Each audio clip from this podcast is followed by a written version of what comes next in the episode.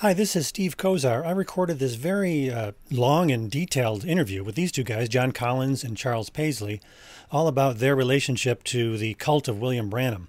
It's a fascinating interview, but my fear was that a lot of people would not listen to the whole thing or would think it doesn't really apply, so I decided to make a 30-minute pre-interview documentary to give you a whole bunch of information to tie together this man who died back in 1965 with a whole bunch of people today who are still in ministry.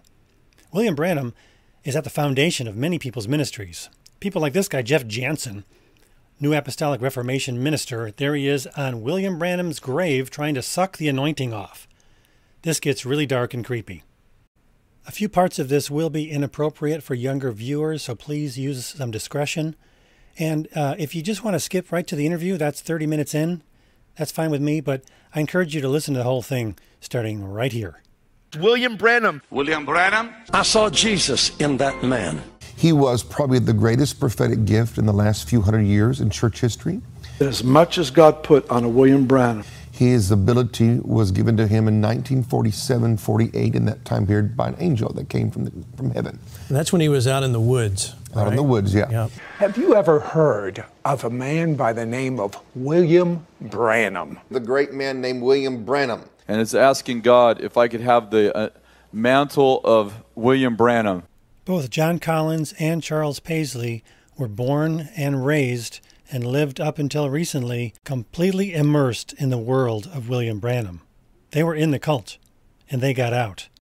But even though William Branham was a really terrible cult leader, con man, false teacher, heretic.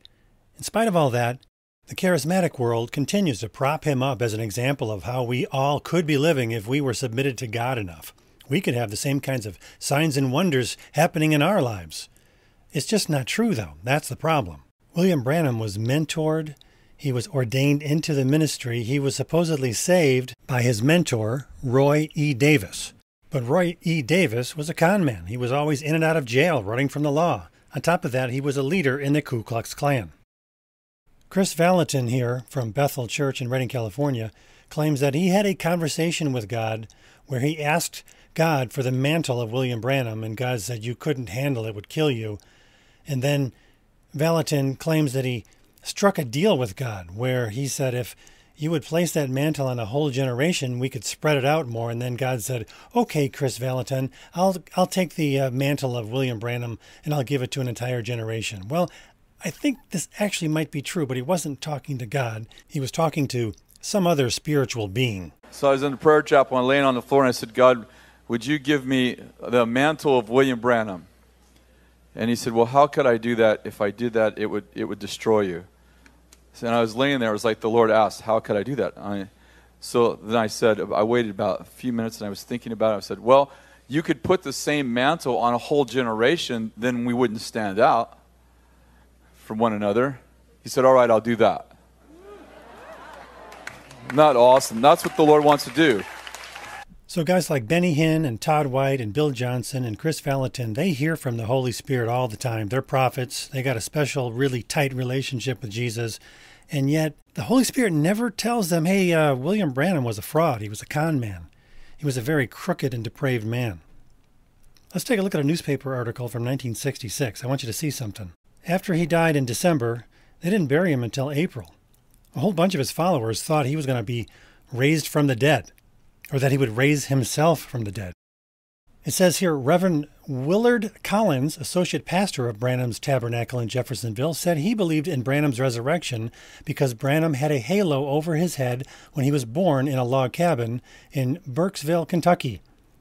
Of course, that's just a story. His entire life is just full of stories, many of which contradict each other. Here's the really interesting part. Reverend Willard Collins went on to become the head pastor of the Branham Tabernacle for decades. And his grandson is John Collins, the guy I'm about to interview, who has turned into one of the leading researchers proving what an absolute con man, fraud, cult leader that William Branham actually was, based on the evidence, the things he said that are recorded. I'm going to give you some background on this man by just reading the first page from John Collins' website. William Branham was a Pentecostal minister from Jeffersonville, Indiana, credited by some as initiating the post-World War II healing revival. The first of 10 children of Charles and Ella Branham, Branham claimed to have been born in Cumberland County, Kentucky, and reared in the booming southern Indiana casino town directly across the river from Louisville, Kentucky. He was also a doomsday prophet, predicting several years that he claimed to be the end of days. His destructive, extremist, religious cult following is collectively called The Message, and is a splinter group of the Pentecostal Baptist Church of God sect founded by Roy E. Davis, while Davis was recruiting for the Ku Klux Klan and the Knights of the Flaming Sword. The sect was connected to Dr. Caleb A. Ridley, Imperial Clud, the highest-ranking religious chaplain of the Ku Klux Klan. Branham popularized the Christian Identity doctrines of Wesley A. Swift, rebranding it as the Serpent Seed Doctrine. They'll wear shorts just the same and spit in your face.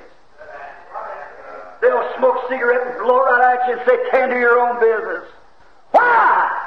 Because that's the tribe they come out of. I'm going to get to that directly, the seed of the serpent. We find out where she moves in. See why they act like that. They're the devil's children since the foundation of the world. That's right. And we're nothing in left for it, to just judgment's the only thing is left. Can't have nothing else but judgment.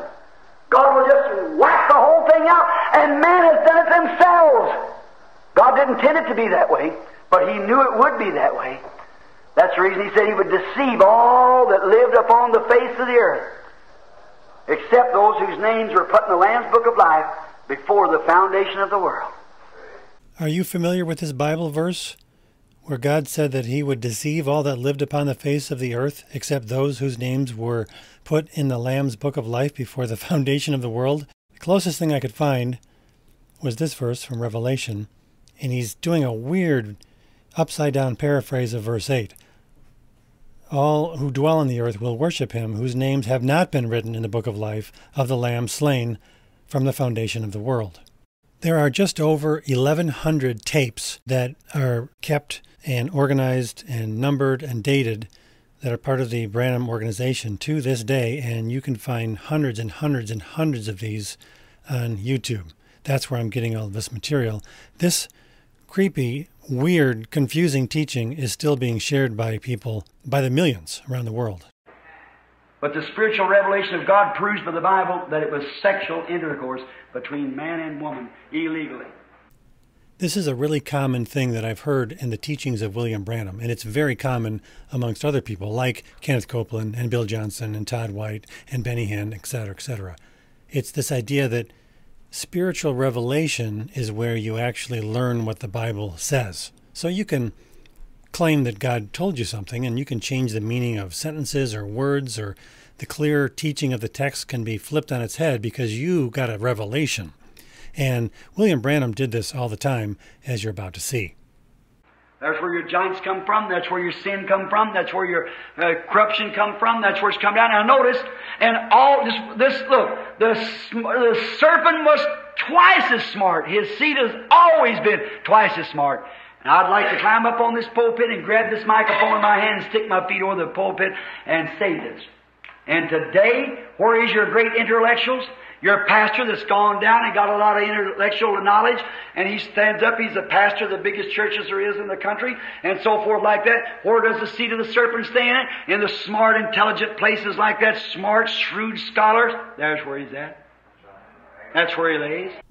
It's this extreme anti-intellectualism of William Branham that I see reflected in many of the comments on my YouTube videos, especially the ones that really pertain to Kenneth Copeland or Andrew Womack or people from the Word of Faith, New Apostolic Reformation crowd. They're told that smart people are bad, arguments don't matter, somebody who can explain what the Bible teaches in an intellectual sort of a way, even just a normal kind of common sense sort of a way, that's not really important. The only thing that matters is this revelation knowledge. And revelation knowledge is whatever the leader tells you it's supposed to mean. And of course, you can branch off if you want to and make up your own things as well. That's why there's a million different splinter groups within the Pentecostal charismatic crowd. The Bible said that He would put in Genesis 3:8, when the question was asked, when Eve had been, something had happened to her, she met the serpent. Now, the serpent was not a snake. He was a beast, the most subtle of everything in the field. There was nothing. Today, science is looking for a bone of some animal that connects man and monkey together. The closest they got is a chimpanzee. They can't find the bone. They'll never, because it's a serpent. It's a revelation of God. It's a revelation of God. Watch. The serpent was like a prehistoric man, something next to God, or next to man. And that's the only thing. If any other animal would have happened to, Satan would have got on him, the seed would not have mixed with the woman. You can't mix a human seed with any kind of an animal seed. It won't work. But this animal that will mix the seed is complete, is extinct. God turned him to a snake. And the woman said, "The serpent beguiled me." Now what does beguile mean? He beguiled me. And God said, "I'll put enmity between your seed and the serpent's seed." The serpent was a man. Amen. The blood of an animal won't mix with the blood of a human. No, sir. But this species was so close between there till he did mix, and Satan knew that. Amen. Great giant of a fella. Isn't it strange that they found great giants in the land after this? I wish Josephus the writer would have thought of that. Where'd those giants come from? The seed of the serpent. Eve started this evil thing when she interbred there with this other thing that was near a man that would mix the seed, because the serpent had a seed that was continually to bruise. I'm taking it on the faith side for the weak Christians that don't understand. Let's take the faith there. Say then by faith, by the breeding then of faith, as you say, Brother Branham. Then Eve brought in her theology, her and Adam, and tried to plead one to the other and throwed it back, passing the buck, as they call it in the army. The woman thou gives me, the serpent beguiled me, the serpent beguiled me. Never give her an apple to beguile. Anyone ought to have common reasonings to know that. But the serpent beguiled me. Done something dishonorable. This teaching from William Branham is incredibly confusing. It's obviously not biblical. It's really creepy. It leads to a very anti-woman attitude and teaching style that he became famous for. And I had to listen to this a few times before I really understood what he's saying here. Basically, he changes the meaning of beguiled to something dishonorable, and then that leads to the idea that this is actually telling us that this serpent had sex with Eve, and that led to a whole race of people under Cain, and those people are all evil. As soon as this one defiled her, which she did, the serpent, she said, "The serpent beguiled me." Right, not a snake. He is the most subtle of all the beasts, between a chimpanzee and a man.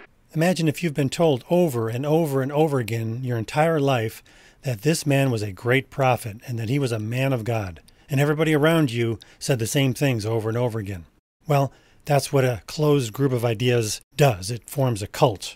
A cult usually surrounds a person, and of course William Branham is the leader of this cult in this case. Even though he's been dead for all these years, his teachings still continue.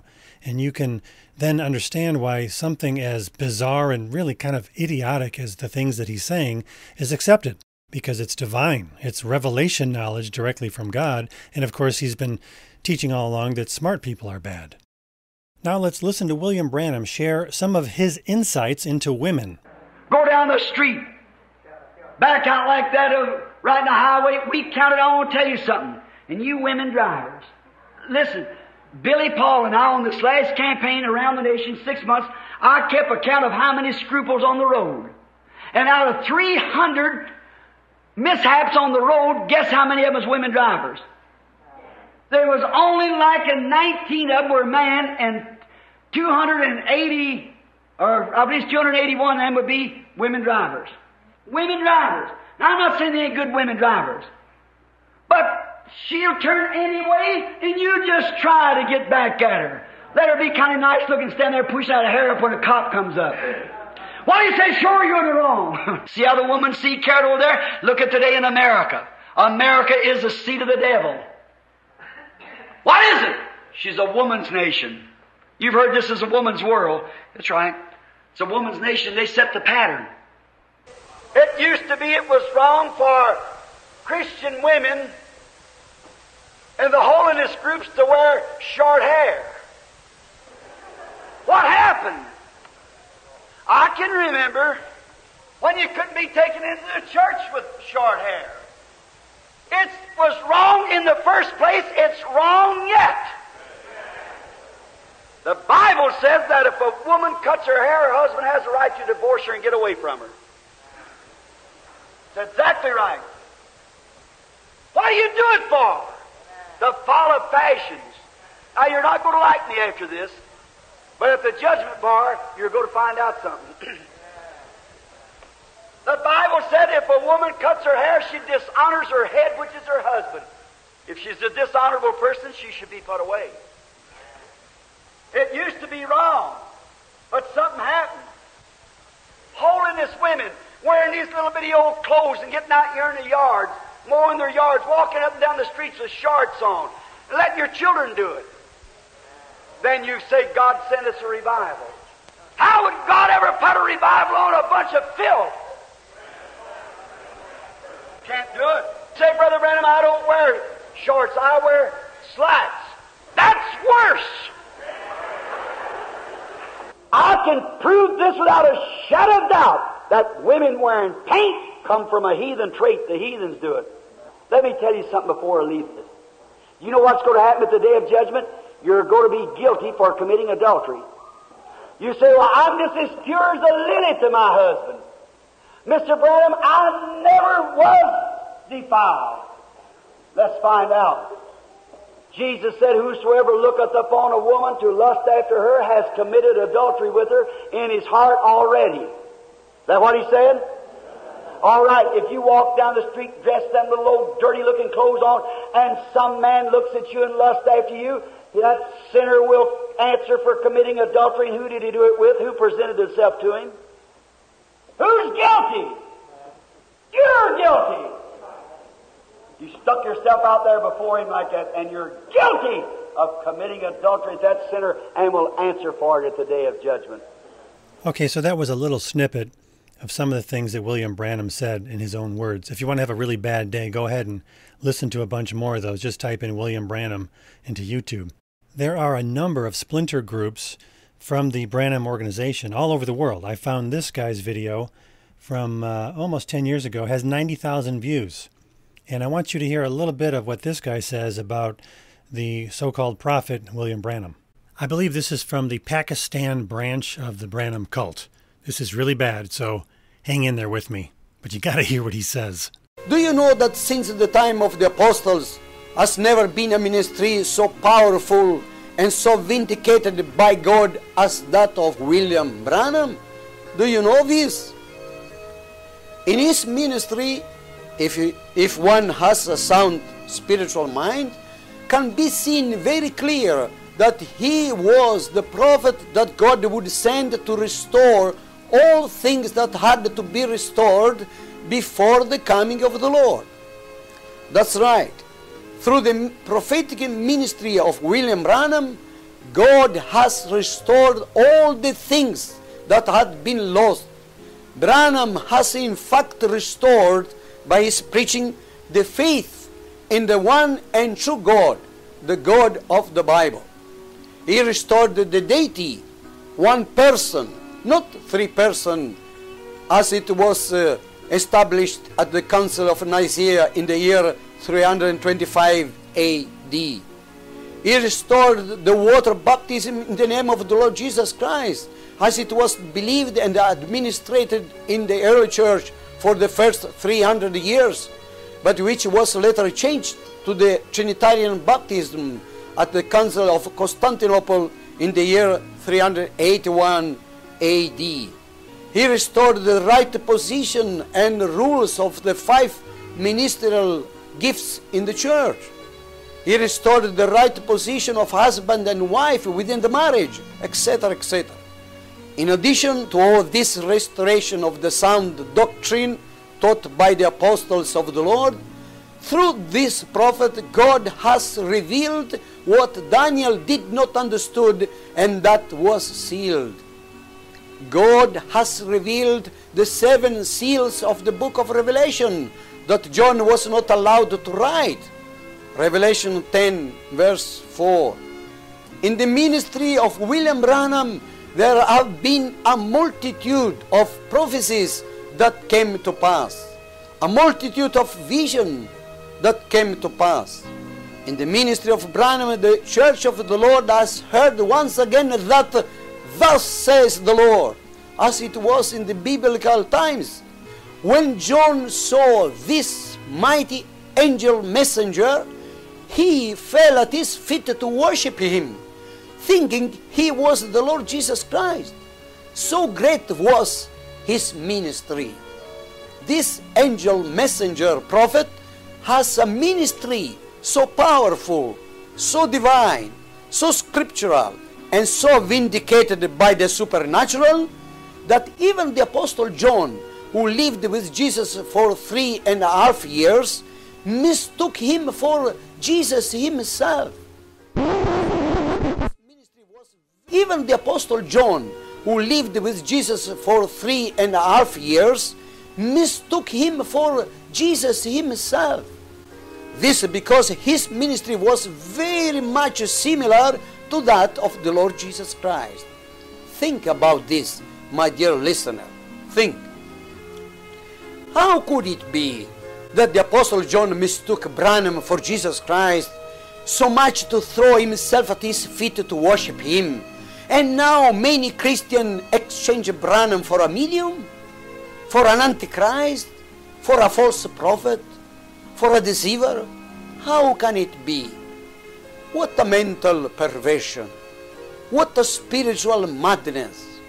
What a religious foolishness. Branham, who discerned the thoughts of man's heart in all details. Branham, who commanded the demon to leave the sick and the diseased disappear. Branham, who called the dead to life, and during his ministry 7 dead people resurrected. Branham, who received visions that came to pass to the letter. Branham, whom the angel of the Lord spoke face to face. Branham, whom the Lamb of God opened the 7 seals and revealed to him the contents. Branham, through which ministry God did many other wonderful things. Is therefore Branham more than a prophet? Yes, he is more than a prophet. I firmly believe that anyone who says a single word against this prophet or against the message that he preached, it will never be forgiven. Never forgiven. Why not be forgiven? Because he who speaks against this work of the Holy Ghost in this man does not speak against the man, but against God, against the Holy Spirit. And this is a blasphemy. Yes, if you reject the ministry of William Branham, you have rejected Jesus Christ himself. Much of William Branham's credibility comes from the charismatic world. It comes from people like T.L. Osborne, it comes from Benny Hinn, it comes from people like Chris Vallotton and Bill Johnson and Todd White. They say the same things that this cult leader says, and they don't have a problem with it. William Branham made up stories about himself, kind of like he was a Greek god or a Roman god. He was a legend in his own mind. And as time has gone by, nobody really seems to care if those stories were true or not. They just like telling the stories, because they can get on stage and tell these stories about the amazing things that he supposedly did, because they're not doing the same things. None of these people are miracle workers. It's all a charade. Now, I want to just play a few clips from some charismatics going into a little bit more detail about how great William Branham was supposed to be. And I want you to understand that these people are to blame for hurting people's faith to such an extent that they have given great credibility to an actual series of cults around the world that have done unbelievable harm to people's lives, including rape, incest, and murder. I'll tell you what God's going to do. He's going to restore back past mantles. I'm talking about the mantles of A.A. Allen, Smith Wigglesworth, guys like William Branham. The great man named William Branham. and it's asking God if I could have the mantle of William Branham. Brother Branham preached his message, and he said miracles happen on a scale you can't imagine. William Branham was preaching, my dear, when a halo appeared over his head. I don't know why you would trust Benny Hinn to say anything, but yeah, this is just a black and white photograph taken of him speaking in the auditorium with a light behind his head in the background back in 1950. He had, without a doubt, since the days that Jesus walked in the flesh, the greatest miracle ministry I ever read about. And we all know how carefully Sid Roth checks all of his sources and does the research to make sure he's giving people accurate information. And these guys and gals like that, that was mightily used of God, the Lord said, I'm going to restore those mantles back to the church. All this week, I believe William Branham's mantle has been manifesting with Todd. My dad told me that he was in a meeting with William Branham and actually was used to usher Branham out to the parking lot, where there was a man who had died in a station wagon, and William Branham ministered over him, and he was raised from the dead, right in front of my dad's eyes. He would say, you are so-and-so, your name is this, your name is that, first, last name. Details about their life. But he said, I'm not going to restore them back to where they were when they left. I'm going to restore them back to where they should have been had there been no delay. And so I've been watching you operate in that mantle. And when I first saw it, I said, that's like William Branham. My name is Robert Pears, and in this episode, I'm going to look at the ministry of William Branham. He was a man that saw incredible miracles in his ministry. People like Gordon Lindsay, who was, of course, the founder of Christ for the Nations. Gordon Lindsay brought Brother Branham to Portland, Oregon. Spoke of this man and of the miracles that you would not have ever believed. This gentle little man came out on the platform. He truly walked with incredible power, and he was considered one of the two great leaders of that revival, the healing revival, him and Oral Roberts. When he was born, a light came out of the sky through the window and came over the crib where Branham had been laid after he was born, and that was the way God communicated to his family that this was a special child and that God had something great for him to do. He was like Christ to me. I saw Jesus in that man. This seer's realm of the word of knowledge and angelic activity is on the increase. It's William Branham waiting upon the angel of the Lord to direct the ministry in great revelatory miracles, and I've been watching that with you. I know it's never happened, but I know that it must before the end. There must be not just individuals. I'm thankful we have individuals that are rising up with such anointing, such strength. We have people scattered all over the planet right now that are just making a mess of things in all the right ways. We're so encouraged. But what I'm believing for is a generation. A generation will rise up with a corporate faith, a corporate anointing to press into realms, because it's my conviction that as much as God put on a William Branham or a Catherine Kuhlman or a Wigglesworth, he'll put far greater anointing on a company of people than he ever would on an individual. And to do that, there must be that corporate sense of we have to deal with the issue of obeying the rules of this kingdom to tap into the resources of this kingdom. He would know exactly who the person was in the back of the crowd, what city they came from, what car they drove, what their neighbor's house looked like. This is crazy. And people were like, oh, and it gripped men's hearts. It gripped women's hearts with such a ferociousness that there was no way to escape the love of God. So I want you to understand that the false narrative of William Branham, which is literally a whole bunch of stories that he told, has become the foundation for men like Todd White, Chris Vallotton, Bill Johnson, Benny Hinn, etc., etc. They're telling you that this great thing happened, you know, 50, 60, 70 years ago, and it has to happen again, but it never really happened.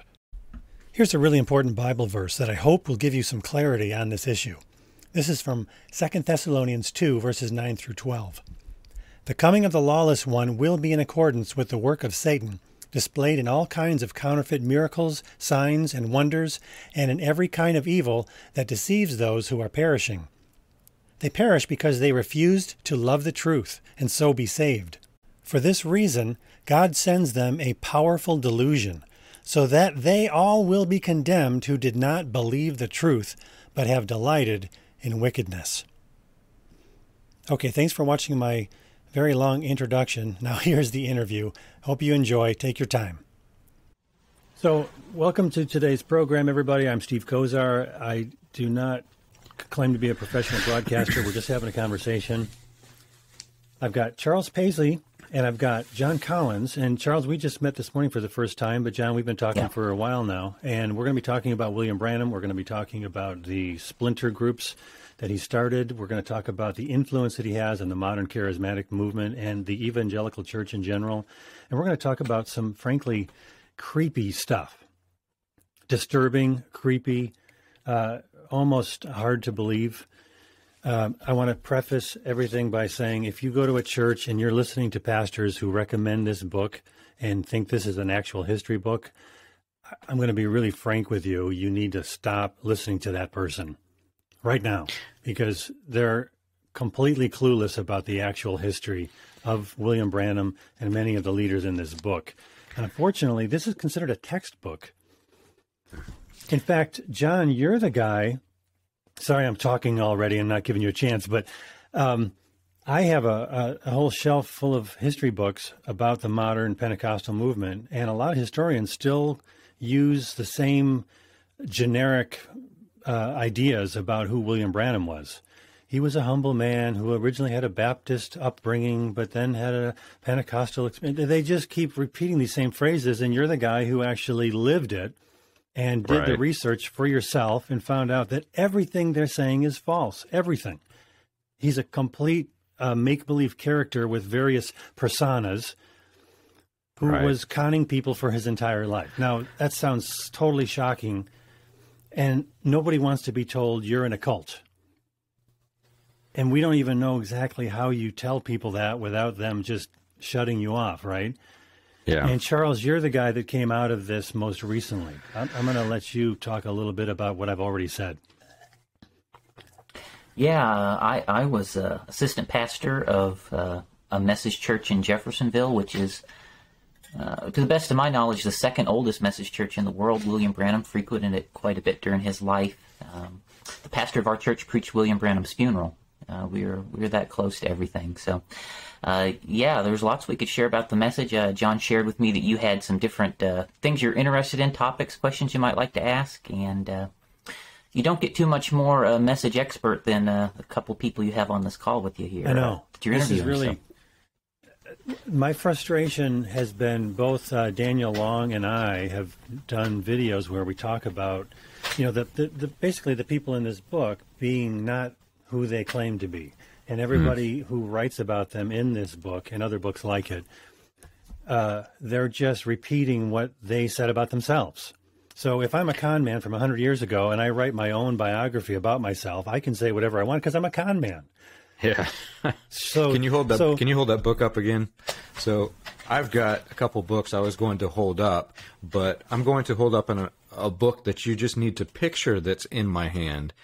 Hold up the God's Generals. Anybody who reads this book and believes that this is an actual history book of men in these religious circles, I usually want to point them instead to my children's fables books that they read when they were kids. So picture Aesop's I'm holding up the book of fables, because it literally, there is no difference between that book and a book of fables. Absolutely no difference. And the thing I was starting to say is that I get frustrated, not because people are, you know, they're reading these books, and obviously Christians don't like it when lies are being told in the name of God. That's a horrible, terrible thing.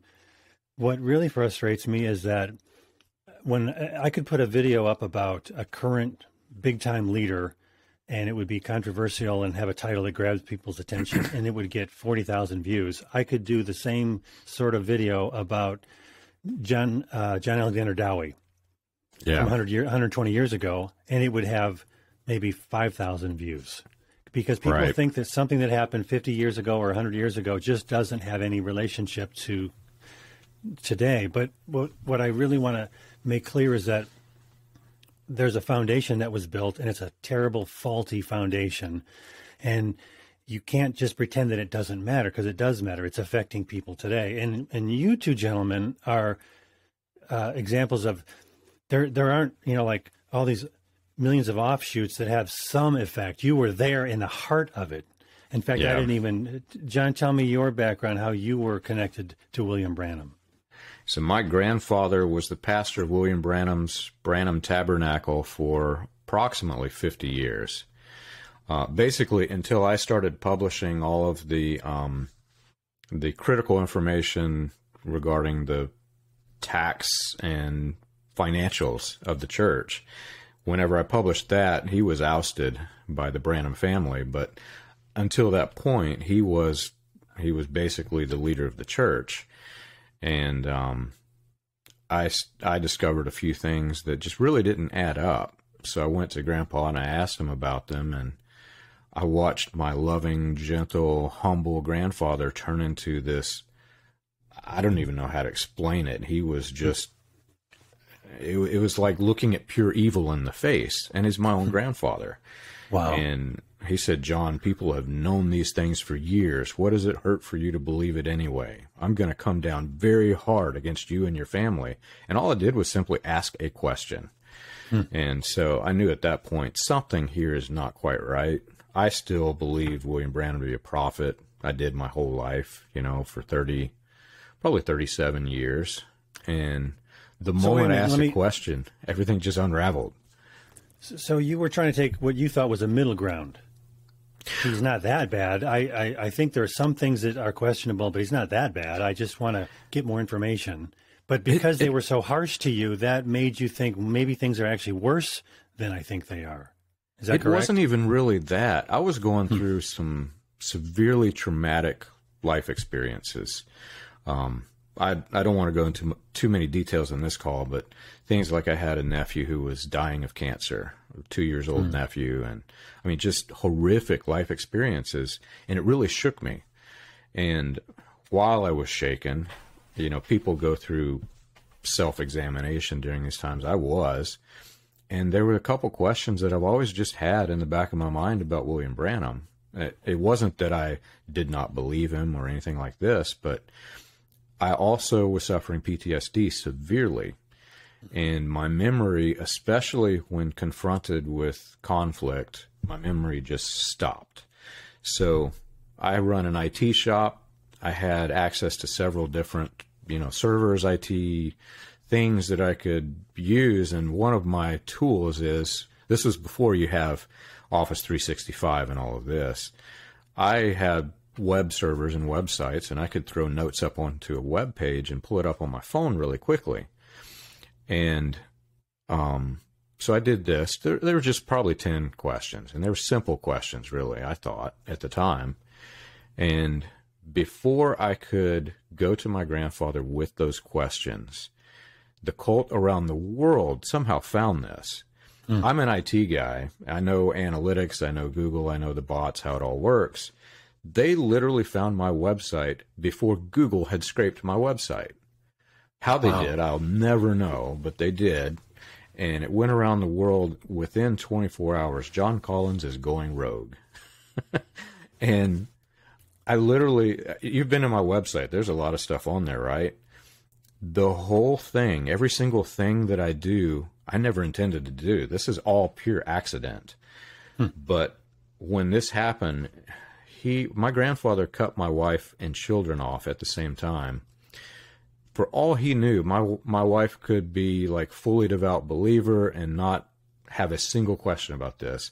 But because I had a question that he apparently couldn't answer, my family was doomed, and not just cut off from the church, but when you're severed from this church, they quote these passages largely out of context, that they are turning you over to Satan for the destruction of your flesh.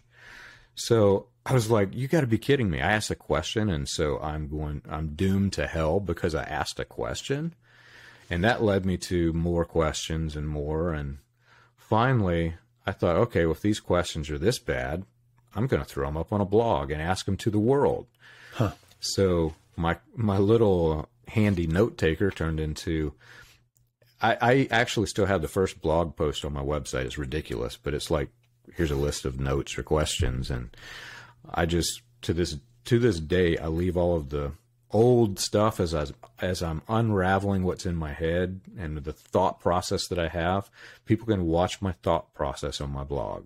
Hmm. And it turned into what it is today. And I never intended for any of this to be. It's all purely accident. But you are a detail guy. You're a researcher by nature. I didn't know that I was. I'm an IT guy, and I'm a musician by nature. I'm an artist by nature. You and I talked a little bit, but I'm actually an artist also. I just don't have time for it. But I had no idea that I was detail-oriented until I started researching. And after a while, I'm like, this is kind of fun. And because I'm an IT guy, I actually don't do a lot of the work, the manual labor that a lot of researchers have to do. I can write little software tools that go through and scrape an AI that merges it all together. So I can put it together very quickly, while other people have to manually do this. Now I'm jealous, because I don't know how to do any of those things.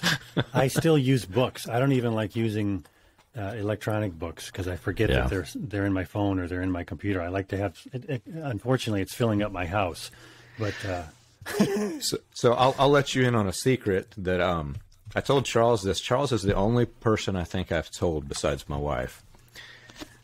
This book that, this is the go-to book. If you want to learn about William Branham, this is the book for it. Mm-hmm. There was a series of videos and blog posts that were on my website that the cult attacked and brought down. I think you and Dan have talked about this. Right. That was actually my walk away strategy. I was going to publish that. I was going to walk away and never do anything more Branham, believe it or not. They brought it all down, and my wife's going to kill me for telling this, but on our wedding anniversary, I'm in a hotel, and at 3 a.m. the thought hit me, well, they brought this down. Now I can't walk away. What do I do? So at 3 a.m. on our wedding anniversary in a hotel, I wrote a software program that opened up all the video files, took the X and Y coordinates of the transcript that goes across the bottom, lined that up chronologically, and spit it out into a Word file. This book is a computer-generated book, man. Really? No joke. The entire book is computer-generated. It put all the text in. Now, the editing process was heavy because it was computer generated, but I went through, cleaned up all the text, and then for about probably 8 months, I had to go through and add all the footnotes manually. So that part, there's over 1,000, probably 1,500 footnotes. So this book is written by one of my softwares. Initially it was, yeah. Initially, right. Yeah, that's how I first became aware of you, was because of the YouTube videos that you made. And I was on YouTube. Dan and I both were the day that they were taken down, and I contacted you, and I had just made a video that same, either that day or the day before, I made a video called Cult Leaders Love Cult Leaders. Yeah. It's where I have Chris Vallotton, Bill Johnson, and Todd White all claiming to, have this great admiration for William Branham, and it's a very short little video, but for some reason I wondered if, because I put that video up, it somehow brought attention, because in my video I recommended your link, and I told everybody, go to this YouTube channel so that you can get more information. It wasn't a video full of information. It was basically trying to get their attention to lead them to your site, and then your site was taken down within about, I think it was 1 day, maybe 2 days at the most. And to hear the story later, how they literally got inside your computer and took stuff from you. Yeah, they were on my network, not just my computer. I don't want to give too many details because I don't want people to know the holes that I have plugged and how I plugged them. But they were in my network. I have a client that is a very secure facility, so I have to wear badges, and the FBI has a presence on the site. I had to make my sites more secure than my client, who has the FBI, because they're attacking me in ways that this client does not even get attacked from Russia. And, wow. My wife called me while I was working, and she says, our internet's down. Well, I have a pretty sophisticated setup for my business, so from there I can dial into my phone, I can get in my house on my network, and I'm looking around, and well, if I can get in, she surely should be able to get out. It's connected, right? Nobody in the house can connect. And I get into the router, which was a very, very expensive router, and I'm still angry about this. While I'm in the logs, somebody else is in the router with me, and they have manually went through and disabled all 8 antennas, so all the Wi-Fi was down. That's why she couldn't connect. And I'm watching this, and then I literally don't know what they did at this point, because they bricked my router. They completely killed the router. And the moment it went down, within 10 seconds, I got a notification from Gmail. Somebody's in my Gmail. YouTube, I've got copyright strike 1. Outlook got attacked. Dropbox got hit. Then another Dropbox, then a third, then a fourth Dropbox account got hit. Then copyright strike 2, copyright strike 3, and then boom, my YouTube site's gone. And literally what they were doing, at least what it looked like they're doing, from my opinion, whoever was doing this, they had got in to shut it off so I couldn't connect out, and then attacked all of my stuff. And it was a, I mean, I'm working with some very secure facilities, and it's more sophisticated of an attack than they have dealt with. It is unbelievable. And that's just one of many, many attacks. I had most of it backed up, but there was one folder on Joseph Branham, William Branham's son, that out of every Dropbox account I had, that folder disappeared. And whoever did it was specifically targeting that folder. Interesting. This is stunning. Here's a lesson, boys and girls. If you're dealing with a pastor of any sort who doesn't want you to think about certain things, that gives you the idea that questioning really anything is off limits, this is a person who has something to hide. That's why they don't want you to question anything. It's not because they want to protect truth. It's because they want to protect lies. That's what a cult does. That's what an organization does that is, at best, very insecure about their beliefs. If you are going to a true Christian church, there should be openness to discussion, and there should not be hacking into another person's computer to remove information that makes them look bad. That's stunning. To put it into perspective, there was a point in time in 2015 when I was paying over $1,500 a month on the security of my website. Once the Klan stuff started hitting my website. Oh, maybe you'll come back in a second there. I see you guys. I was still inside the cult, John, when all that happened, and I remember when all your stuff disappeared, and kind of our messaging was, well, John's come to his senses and took everything down. Really?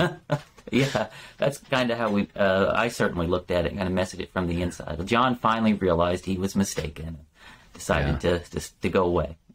So what happened when he put stuff back up again? What was the way to, kind of market that? What was the cover story? The devil got a hold of him, probably, right? Yeah. It's pretty well. You'll go to hell if you go to John's website. John's name is infamous in the message. Don't go to that website. If you go to that website, if you talk about that website, if you know anything about that, you'll be thrown out, and everybody you talk to will be thrown out, persecuted. Yeah, that's the tack that's taken with anybody who finds these things. When you tried to contact me last night, Steve, I had taken to dinner 2 children of the message who have mentally escaped. The cult leaders in this area have actually told the parents that if the children look at my website, they're to kick them out on the street. And wow. The girl is 18. She's living in a shed or a barn or something. She's not allowed in the house. Fortunately, she has a roof over her head. The boy is under 18, wow, and he was kicked on the street, and they did not have a barn. So he was literally kicked on the street and left to die, and got hungry, and apparently the police got involved and forced the parents to take him back. So now it's this weird scenario. He's living under their roof, and it's against the pastor's will. The assistant pastor literally called the mother and said, he is not to he's not to live here because he's been looking at John's website. According to the kid, you know, I wasn't there when the conversation happened, but I've been trying to, you know, step in and help out, give them food and try to encourage them, because mentally I mean, this is a horrific thing. Your parents no longer love you because you met this, you found this website, you know, and that's the level of suppression that this cult has. Yeah, it's really tremendous what they do to people when they find this out. That's honestly what happened to me. At a certain point, I started to ask the questions and do the interviews, and I think at a certain point they realized I was leaning towards believing some of the stuff that had been put out by John and some others. Yeah, and they bring the hammer down on you. They bring the hammer down on you, and I ended up having to leave as well. I wasn't even convinced the message was wrong or William Branham was wrong at the time, but I knew something was wrong, and I knew the way they weren't acting was wrong. And so, but you exit, you lose everything. You lose your friends, you lose your family, and on the inside, you're not really permitted to have any connections outside. We have no friends outside. We have no relationships outside. Most of us were completely insular, homeschooled. Yeah, we have nothing on the outside of the group, and it's really a painful process to exit. I think of the illustration of. There's this big door that there's a million pieces of information to make the point that, yeah, this is a type of cult. William Branham was a false teacher. What you've been taught for your entire life is wrong. But that door with all that information, it's got to get, someone's got to just pry it open just a little bit. And there's like a few ideas that seem to open the door so that you're able to think about all of the information, because most people, you know, it's that idea of confirmation bias. It's too uncomfortable to think that there's a ton of things in your life that you believe that are wrong. And it seems to me like asking questions is a good way to get people to pry open the first little crack of light through that door. It's like saying, why would somebody lie? For instance, why would William Branham say, my father died when I was a child? And then in other tapes, he said, my father died when I was an adult. That's enough for a normal person in a normal situation, whether they're Christian or not, to say, oh, I can no longer trust this man. He just said two conflicting things, and there's no explanation for it from a reasonable standpoint. That's a liar. That's a deliberate liar. Yeah. You don't accidentally, oh, that's right, my dad didn't die when I was a child. He died when I was an adult. I forgot. Oopsie, that doesn't make any sense. With William Branham, it goes really deep, some of it. Is, you know, we, of course, believe he's a prophet, and he's received all these divine revelations from God. And for me, what really started to move the needle is when we start realizing where some of this stuff actually came from, right? Like, we're realizing as you go along, hardly anything he preached was original. Almost everything was copied from other places, and some of it came from some really, really awful places, and that's when you get into serpent seed and things of that nature. Yeah, I have a few thoughts. You talked about the father, and I mentioned some of it in this book. Some of it I didn't fully grasp at the time I wrote this book, but he, you know, you're going to remember when your father died. You're going to remember, was I in school, was I in grade school, or did I preach the man's funeral? You're not going to forget something like that, right? So... as I was piecing this together, there's a big white supremacy background to what's happening in Branham's ministry. It's huge. I can't say that William Branham was in the Klan, but I can say he was working with the imperial wizard of the Klan. I mean, that's how deep this was, right? Well, the imperial wizard of the original Knights of the Ku Klux Klan is the one who started his church. And Charles and I will go deeper into that history because it's fascinating in just a bit. But there was another man working with him who was Congressman William D. Upshaw, and he was the man who single-handedly saved the Klan in the 1920s from a congressional inquiry.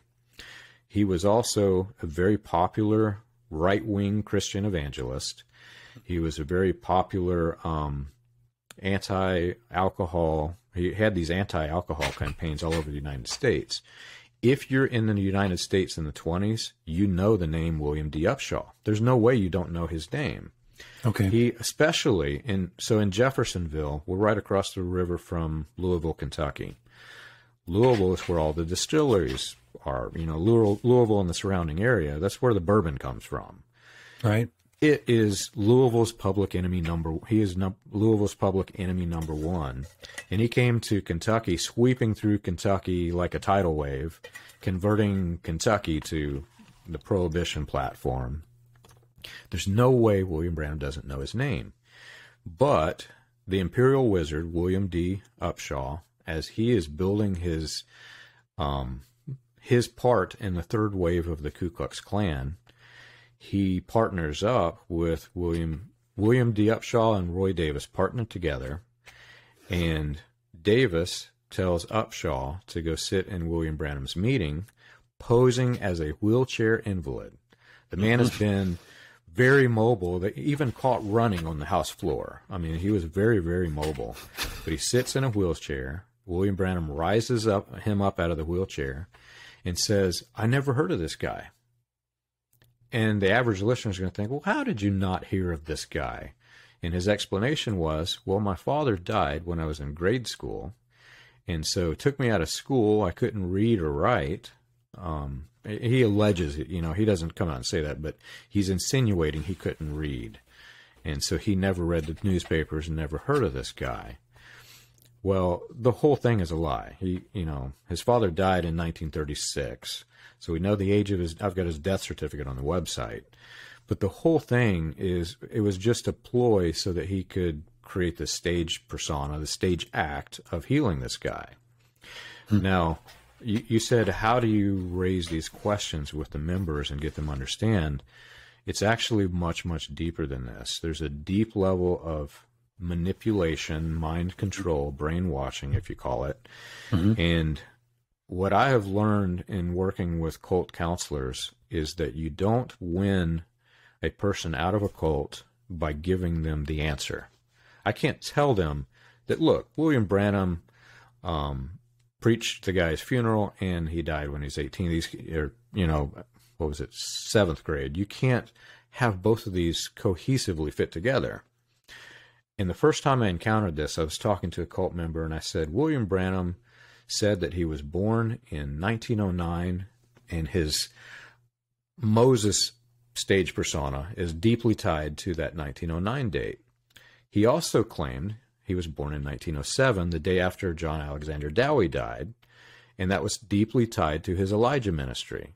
So he's got these two different stage personas, one's Elijah, one's Moses ministries. They can't both be. He can't be born in both years. And the brainwashed cult follower literally said, I don't understand it, brother, but I believe every word. Mm-hmm. So you can't give them the answer. You have to lead them to the question and then let their mind explore the question. Right. It breaks out of the mind control, and then they can escape. That's a good way to put it. A little background, myself and my wife were involved in Amway, which was a mind control organization, not the corporation itself, but it was a cult. Networking. Yeah, it's a mind control cult, and we were for 4 years in the late 1990s. And the idea that the people who are saying anything bad about Amway are your enemies. Don't you dare listen to them. Mm-hmm. They didn't have physical control over us like you do in a church environment, because we were, you know, spread out in various states. But when we went to these large meetings, they really got angry, super angry about those people on the internet. We're talking about 1999, the year 2000, 2001. They started a new online version of Amway called Quickstar. And it was supposed to be the greatest thing since sliced bread. It was supposed to, you know, it was going to be bigger than Amazon and all this stuff. And at the same time they were promoting how Amway was going to use the internet, they were telling us, be careful about what you read on the internet, because there's a bunch of liars and losers out there who hate Amway, and they're just lying about us because they're losers, not because they have anything truthful to say. And what we were psychologically conditioned to not even want to look at that information. Right. It wasn't like we looked at the information and considered whether the claims were true or false. We never even wanted to look at the information because we were told those are bad people giving you any negative information about Amway comes from bad people who are losers, who tried it themselves and they failed because they're weak, because they didn't try hard enough. And instead of admitting their own failure, they're now blaming this great company, which is changing the world. Very much like we've been watching the whole series about Scientology and the ability to control people through these psychological ideas. They keep implanting the same ideas over and over again, and it really does control you to the extent that the information is actually right there. You just open up the internet, you just go to John's website, and you'll see an unbelievable amount of information. But the protection is not in stopping your website; it's stopping the people from even wanting to go to the website. Yeah, yeah. They do multiple strategies to stop it, though. The suppression of information is a big thing. There, Stephen Hassan, Dr. Stephen Hassan, on his website, in his book, which if you haven't read it, it's Combating Cult Mind Control. I've got it right here somewhere. Yeah, he calls it the BITE model: behavior control, information control, thought control and manipulation, and emotional control and manipulation.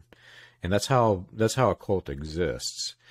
The suppression of information is incredible, but one of the ways in which they suppress it is they will attack the character, try to do character assassination against anybody who raises a question.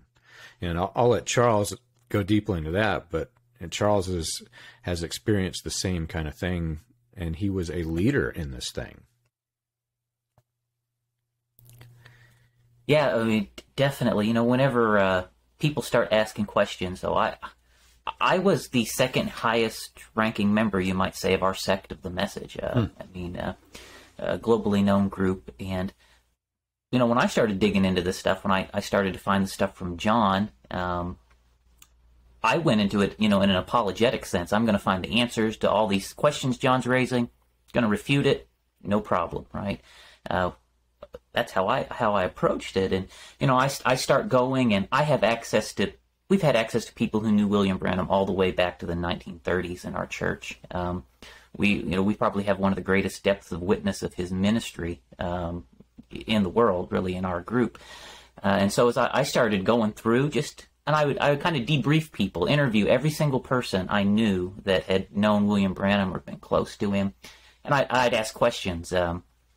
Tell me about this. Tell me about that. What do you remember about this? And, you know, and instead of exonerating William Branham, I actually, sadly, I mean, to my absolute horror, confirmed and discovered, you know, even more than John, you know, has been able to publish, the truth of a lot of these things. A lot of the old timers were definitely Klan members. I had multiple of them confess it to me, try to convince me it really wasn't even that big of a deal. They said they were all Klan members, Charles. It's not that big of a deal. And I know some of them were definitely in the Klan all the way up into at least the 80s. Wow. So the white supremacist connections go deep in the Message, in the hierarchy of the Message. And just uncovering all this stuff, it was just... it blows your mind, and then you're left trying to figure out how to put your life and the pieces of all this stuff back together. How long have you been out? So I have been out of my position for approximately a year and a half as the assistant pastor, but I'd say it's closer to a year that I have decided that something was, that we had been in a very bad group. That's when I really made the decisions about William Branham. That's kind of led me to where I am today. I think the Klan stuff was just one of many streams of things that I had looked at in there. You know, I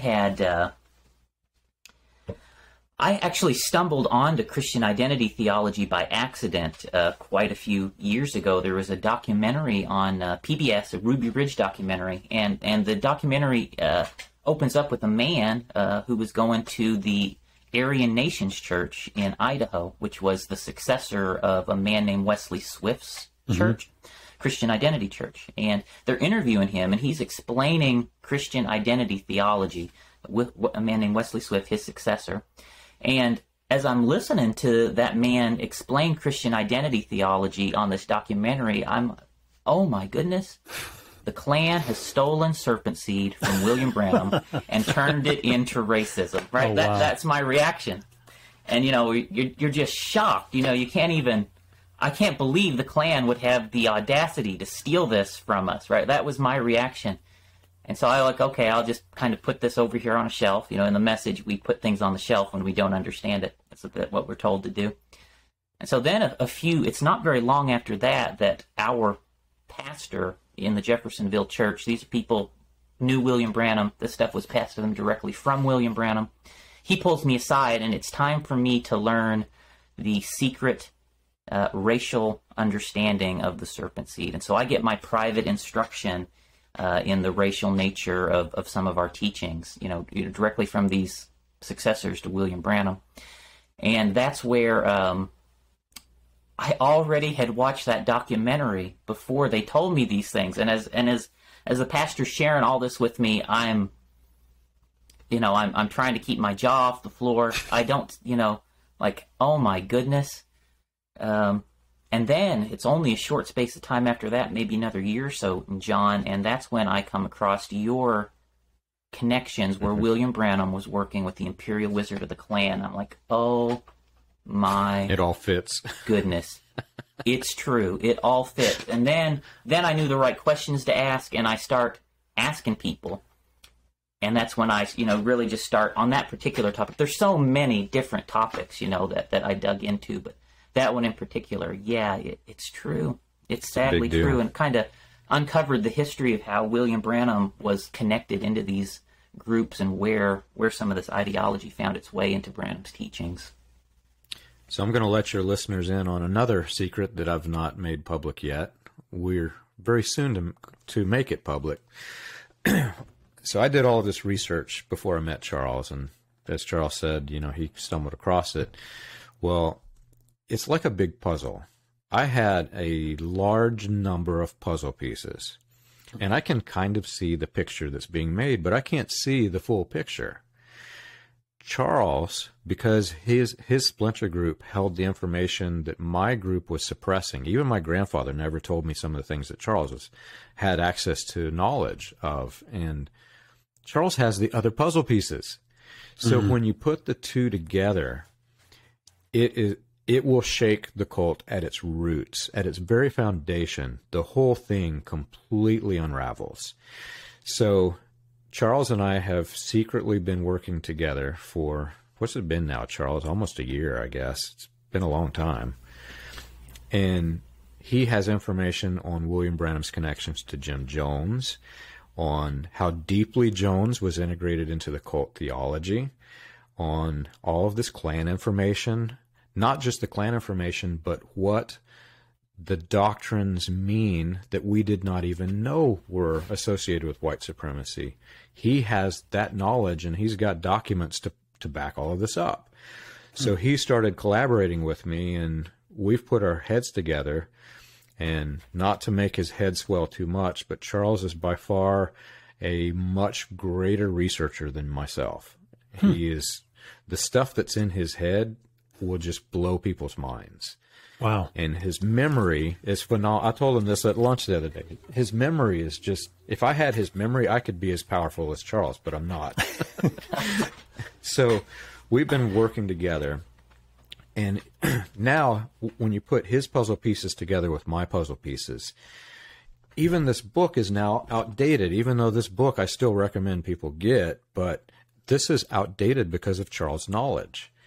So very soon, probably shortly after you publish this podcast, I am completely resetting my podcast on William Branham historical research. I'm taking all of the podcasts, there's hundreds of them in there now, I'm archiving them, and we're starting over, and Charles and I are going to put all of these puzzle pieces together. Okay. And do a complete reset with his information and my information. And it is groundbreaking information that the world does not know. They've never heard this. That's incredible. We talked about this just before we pressed the record button, how the historians, notable real historians, not this circus clown, Roberts Liardin. He's not a real historian, but they're here. Hang on a second. Here's an example. Oh, yes. I've read that propaganda, too. I've got that one right here, too. Yeah. Let me turn my phone off here. The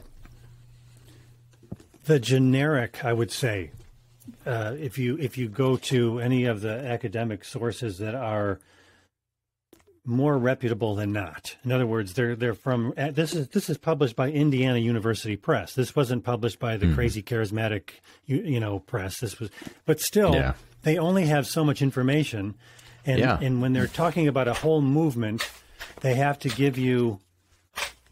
Sorry, my wife's texting me. Sorry, no, real professional okay. podcast. She's here, more right? important than us by far, and you can tell her I said that. You're absolutely right. Yes. I don't know how to turn the dinger off. My phone and my computer are connected. Yeah, I use the word propaganda, and I want to qualify that because I don't want to offend any Indiana University. The history has been written by the cult.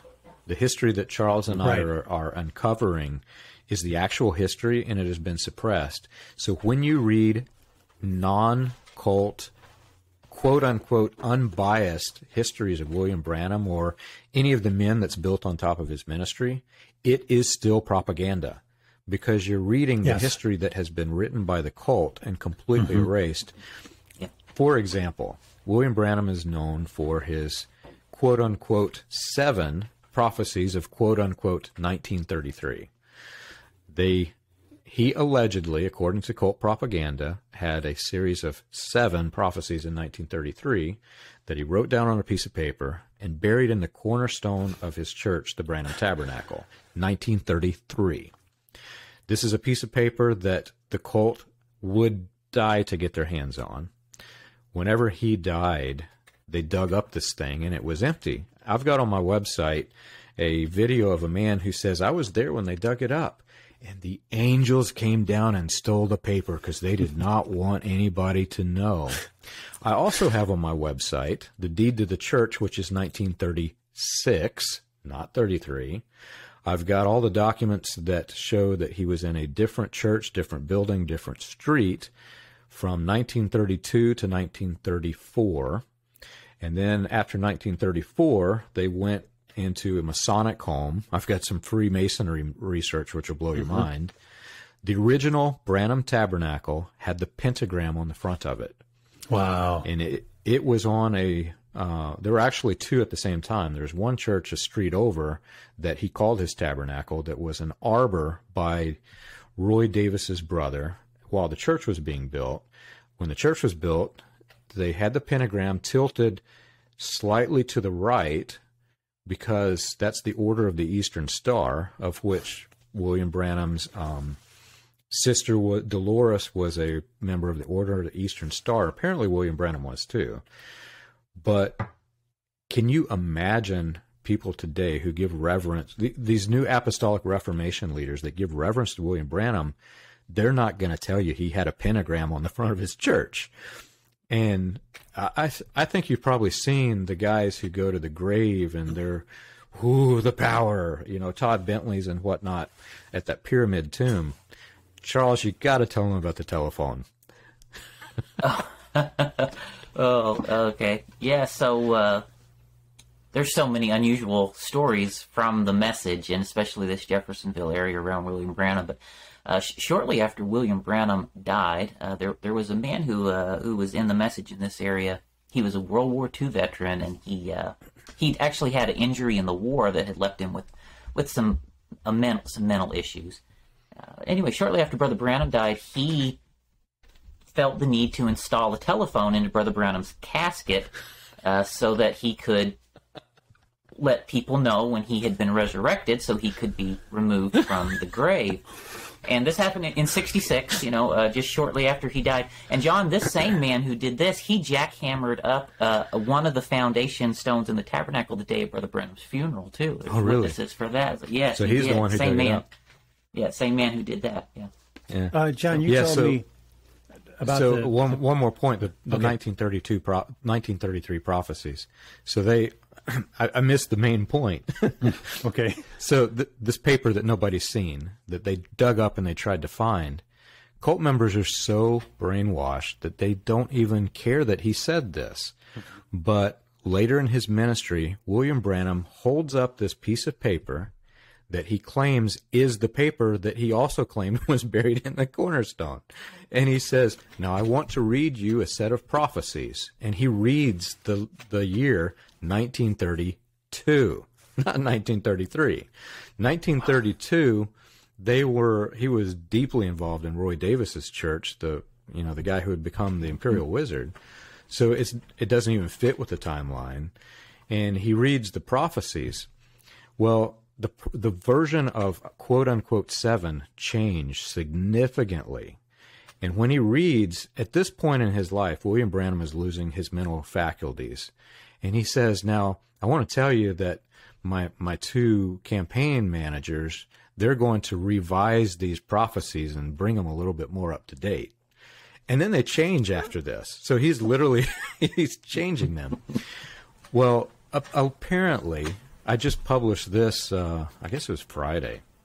Apparently, two of the prophecies that were removed at some point in time was, one of them was, God spoke through me to tell you, don't eat eggs in the last days. And the second one, God spoke through me to tell you, don't live in valleys in the last days. William Branham never stopped eating eggs. So if God really spoke through him, he said, I'm not going to listen to you, God. I want to eat my eggs. All of his cult members. I mean, in general, I would say a vast majority of cult members eat eggs. But not only that, we live in the Ohio River Valley. Right, The whole cult is in the Ohio River Valley. Right. And when his son took over the church, his son is now the central figure of the cult. As soon as his son took over my grandfather's church, this mass migration from all parts of the world came into the Ohio River Valley. So they're all literally disobeying these 1933 prophecies. That's so ridiculous. It's just silly. It is ridiculous.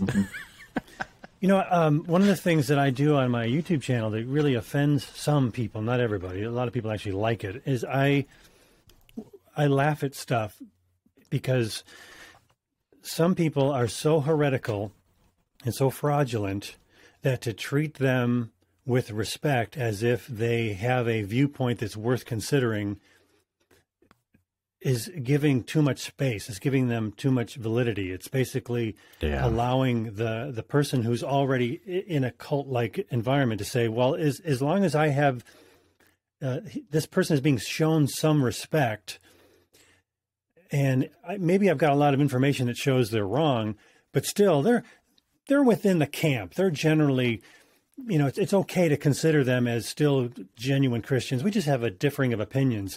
I think it's actually healthy to say, no, this is clownish behavior. This is ridiculous. This is silly.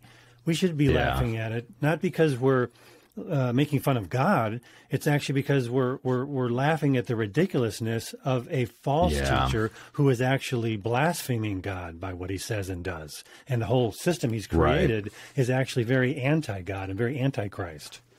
Yeah, that's definitely. That's one thing that shocked me. So I was in a cult my whole life. I had never actually heard the gospel of Jesus Christ ever in the cult. I didn't know what it was. We were told that we heard the gospel, but it was completely, completely different. And when I first heard it, my first thought was, it's that simple? Really? Believe Jesus? Jesus died for my sins so I could have eternal life. Not 27. Yeah. It's not a 27-step plan, right? Yeah, exactly. That's how it was, right?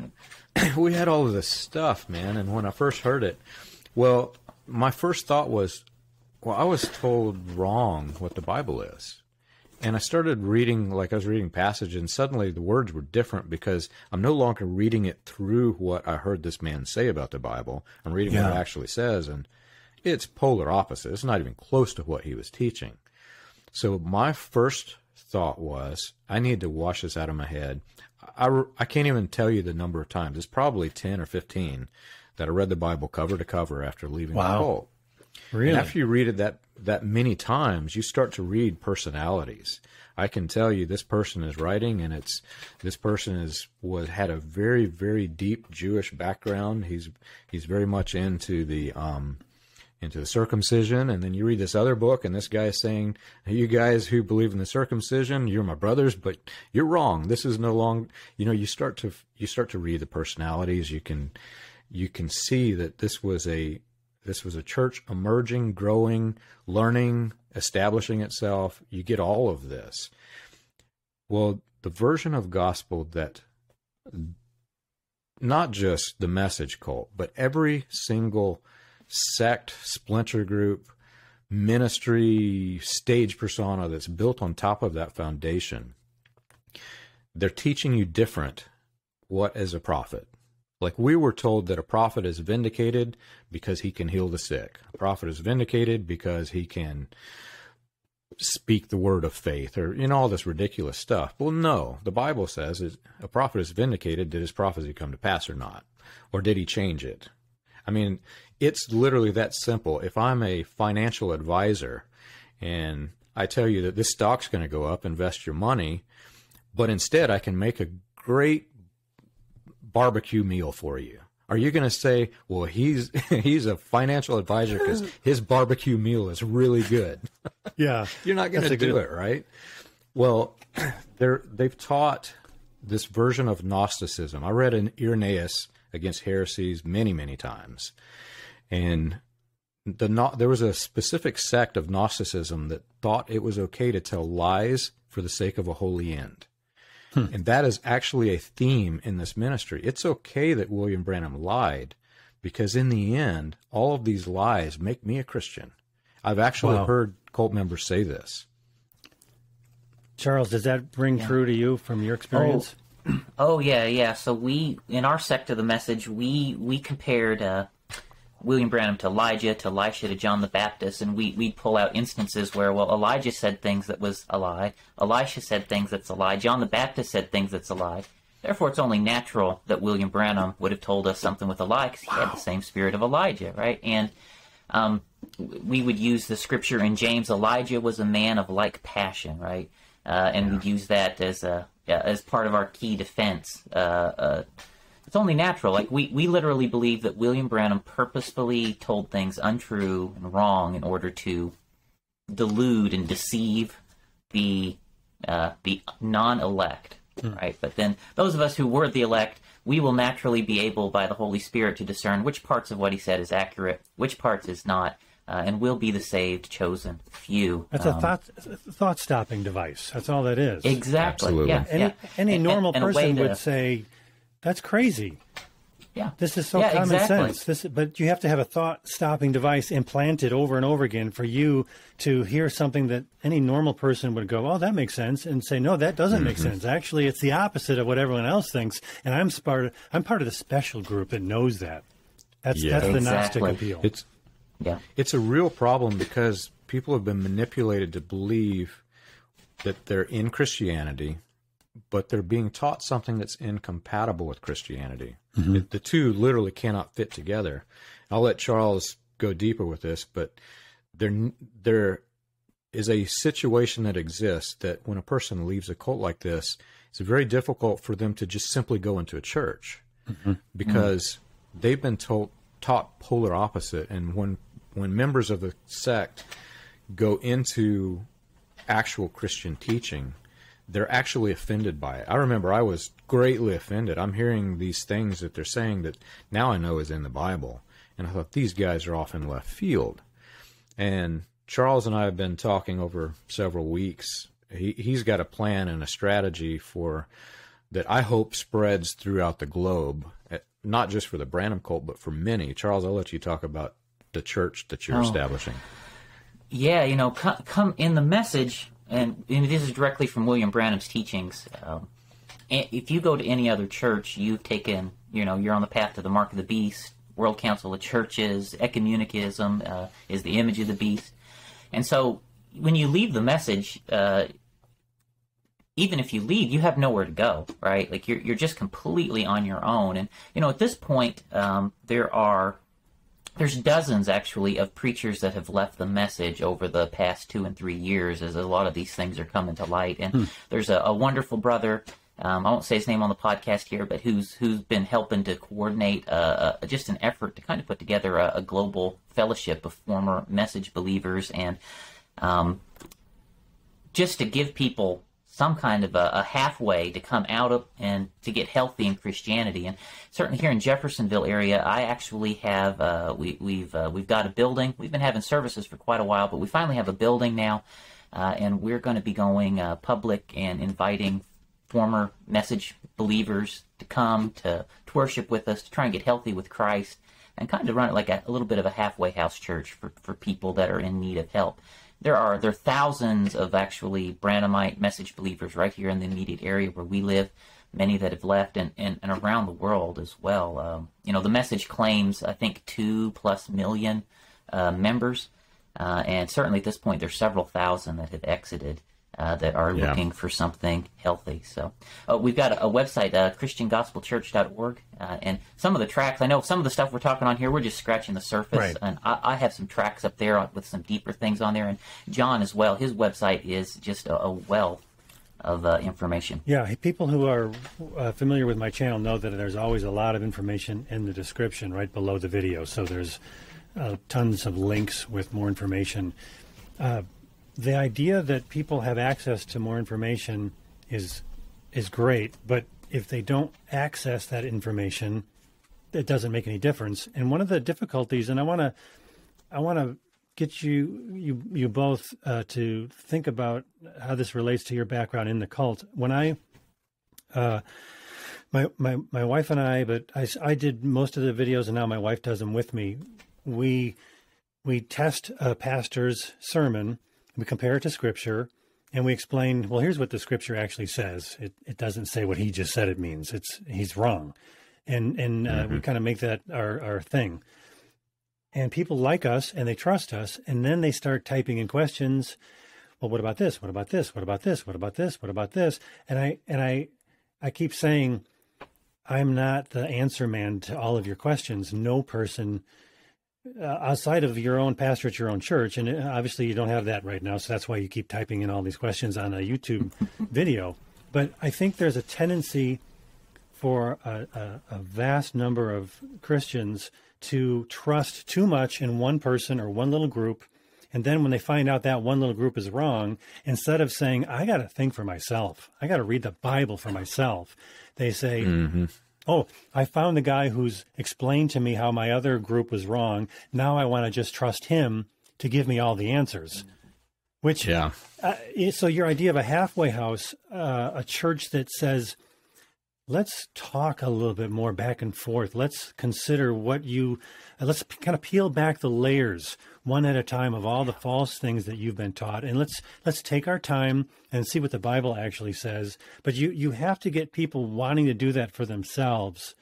And then they can find a church that maybe is, it's got everything that they're looking for, but they don't know what they're looking for yet. And I think there's a tendency to just jump into another cult-like environment. Does that ring true? There is. Yes. Yeah. Revictimization is a huge problem from, everything I've read and understand. And definitely it's so important to help people coming out to awaken to the reality that they're empowered to look into these things for themselves, to make decisions for themselves. The preacher is not the Holy Spirit, right? You have your own relationship with God. And that really is one of the great tragedies of the message. They hid and obscured Jesus, and they replaced the Holy Spirit with the preacher in people's lives. And that's really at root a lot of the problems. Yeah, and I'll say that even the churches themselves, in my opinion, there exists a problem. Many pastors who receive a former cult member into their church are either unwilling or incapable of taking on the task of learning how to work with a former cult member. I've experienced this in a few churches myself, but their tendency is, okay, I know the truth. I'll just tell them the truth, and then they'll know the truth. But it's not that simple. The best analogy I can think of is, if I go outside on a nice sunny day in July and you come up to talk to me and you say, it's a beautiful sunny day. And I say, well, what are you talking about? It's night outside. And you look around, you see the sun, it's noon, and the sun's up in the sky. And you say, no, it's daytime. Well, if I've been programmed to believe that it's night, it's not simply that they programmed me to believe that the night is day, the day is night. I've also been programmed to believe that the government has this conspiracy to trick the people that it's actually daytime when it's nighttime, and so they've got some light thingy installed, and I've got something in my eyes that works with the government system, and that thing's installed, and everybody's talking about it, and there are social networks that exist that are trying to convince the people that it's actually day when it's night.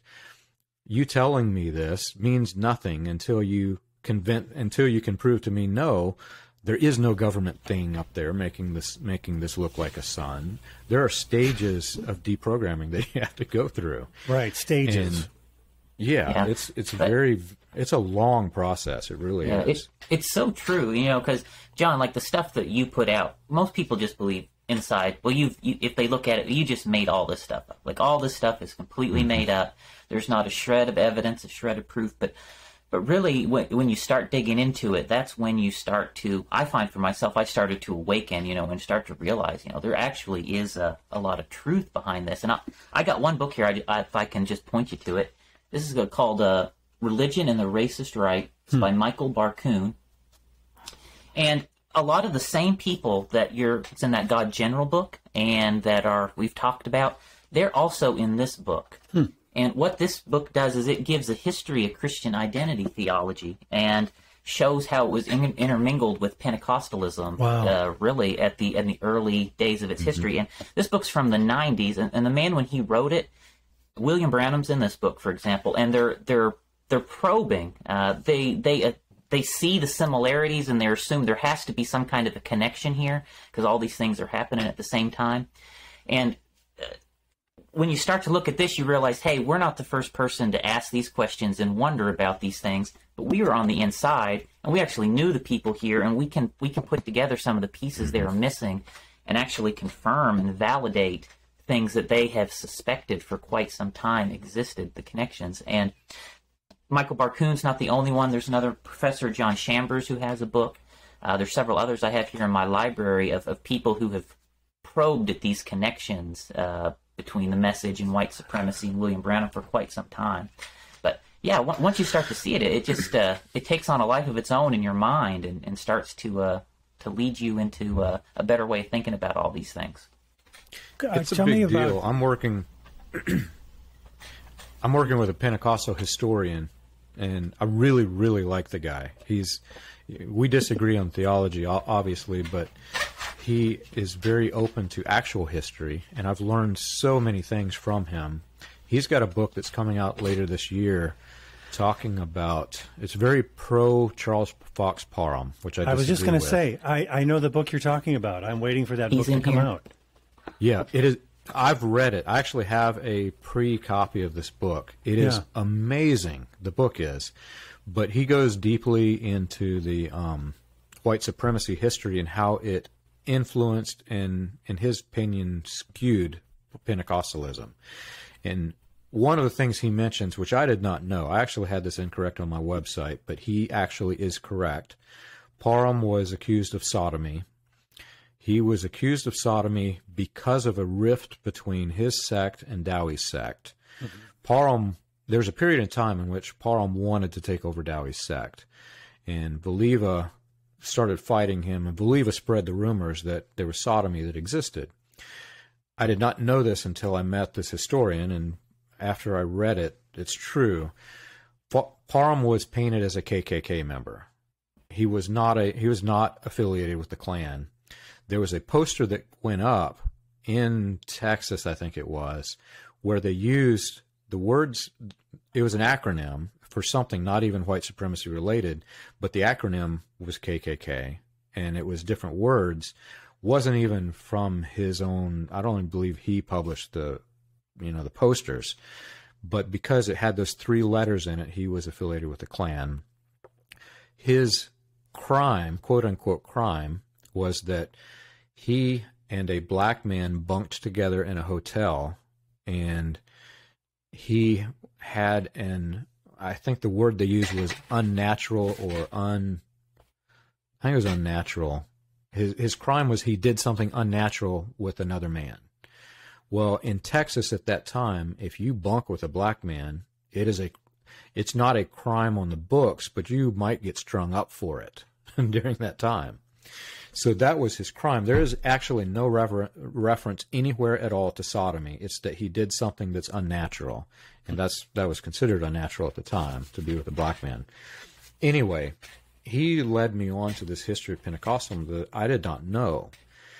In the cult of William Branham, and everybody who is influenced by the cult of William Branham, who, even if they're not members, but are unaware of the history. So we're talking 2 million people approximately in the cult of William Branham, plus their influenced people, believe that William Branham is the one single person who brought the truth of oneness Pentecostalism, which isn't true at all.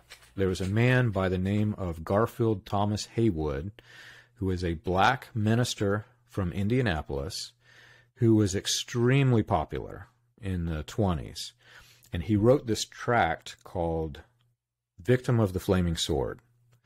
The tract was incredibly popular, and it's because of this man that oneness Pentecostalism spread around the globe. When he published his tract, and this black man started getting all of this attention, Roy Davis, who is William Branham's mentor, William Simmons, who is the originator of the 1915 Ku Klux Klan, partnered together in opposition and created a white supremacy group called the Knights of the Flaming Sword. So it was literally in opposition to this oneness Pentecostalism. Then it was short-lived, it dissolved, but Davis moves into Jeffersonville, Indiana, starts a new Pentecostal cult called the Pentecostal Baptist Church of God sect. William Branham gets ordained as a minister and evangelist in the sect, takes over the church, and they start planting multiple churches. Charles has the history of some churches they planted that I did not have. And Branham is sent, there's a time in Pentecostalism when all of these desperate Pentecostal groups were merging together, the Pentecostal Assemblies of the World, the Pentecostal of Jesus Christ, all of these assemblies were merging together. William Branham lied and said that he stumbled onto Pentecostalism accidentally, and he avoided the Pentecostal call until 1937 or 38. Well, this Pentecostal historian has informed me that William Branham was touring as a Pentecostal healing evangelist with advertisements on his truck, and he was at that meeting where they were doing the merger. And I fit all the pieces together. William Branham goes as a representative of this sect that is literally in opposition to the sect created by Haywood, and they're wanting to merge into this thing and spread white supremacy all throughout the Pentecostal movement. It's a huge, huge deal. Wow. And then Charles, you informed me of the connections with the Milltown Baptist Church that I wasn't aware. Yeah.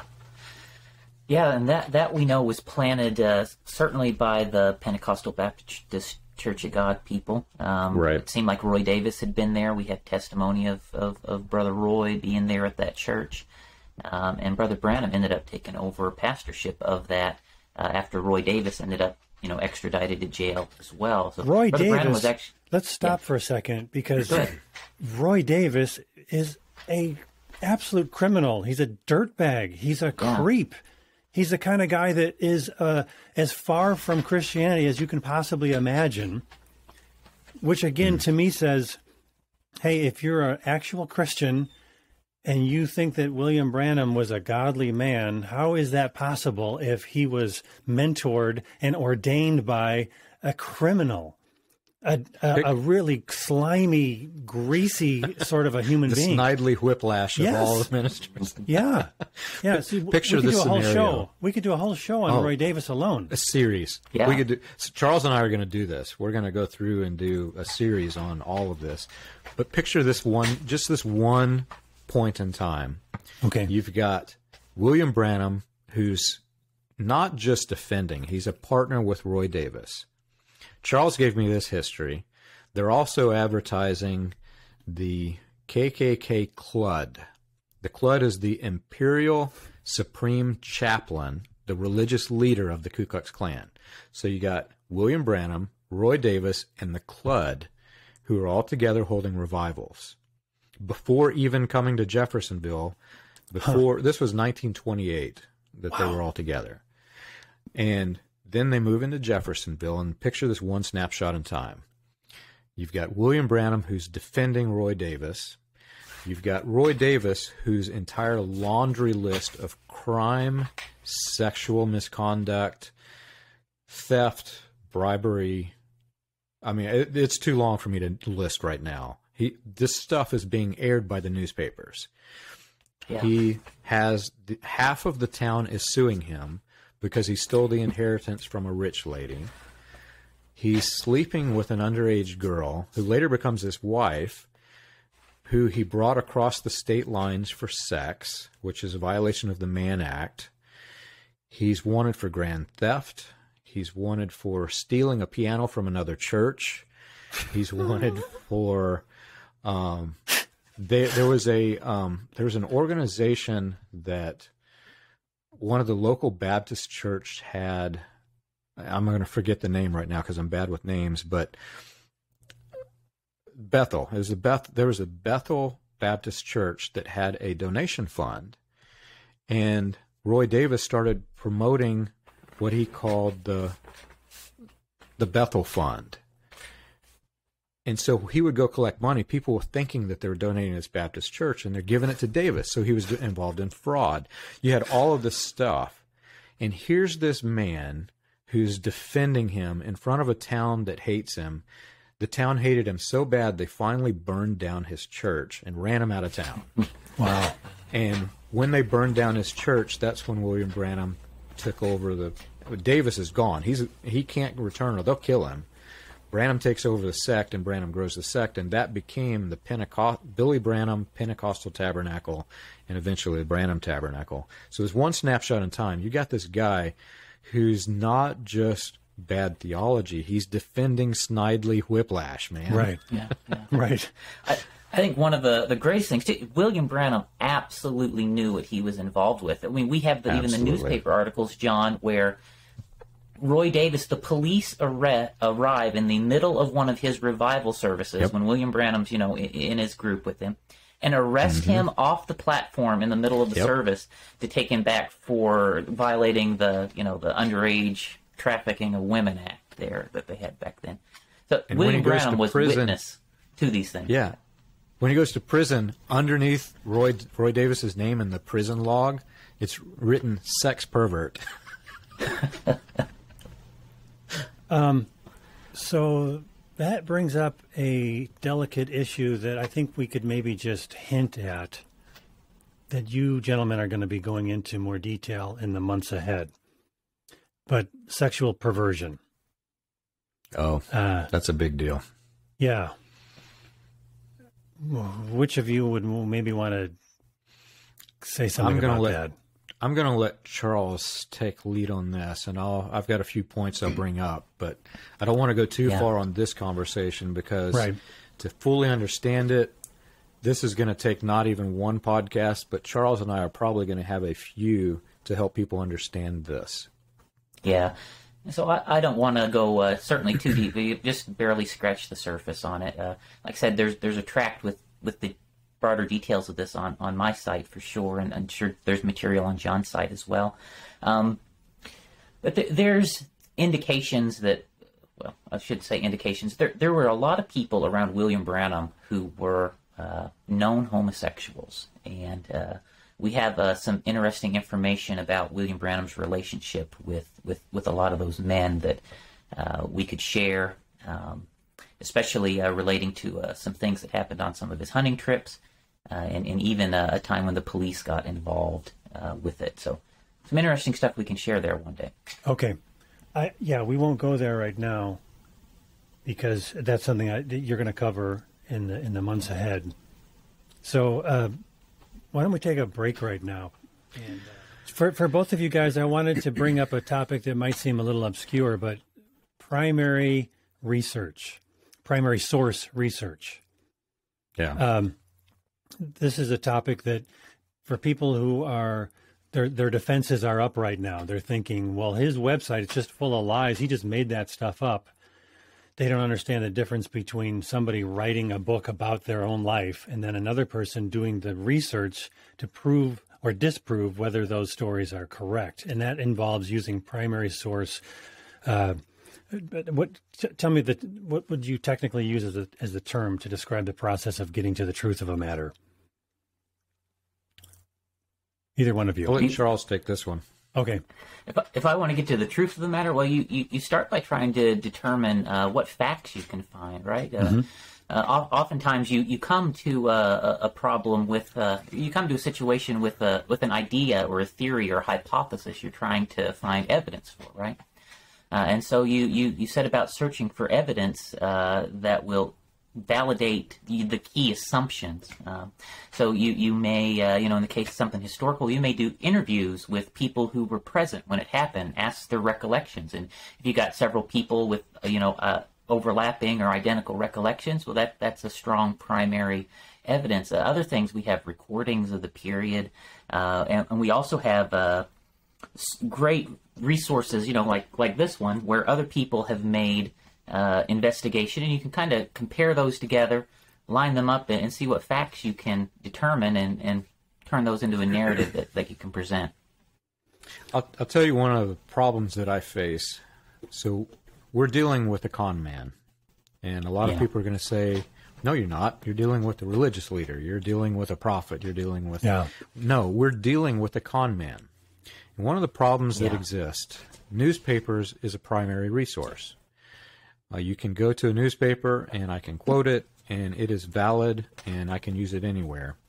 The problem is that we're dealing with a con man, and the con man is the one talking to the reporters.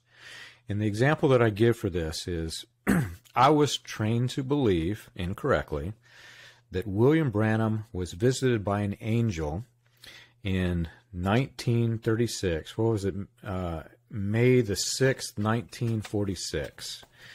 William Branham says, the very same day that Israel became a nation, May the 6th, 1946, an angel came down and he gave me the gift of healing.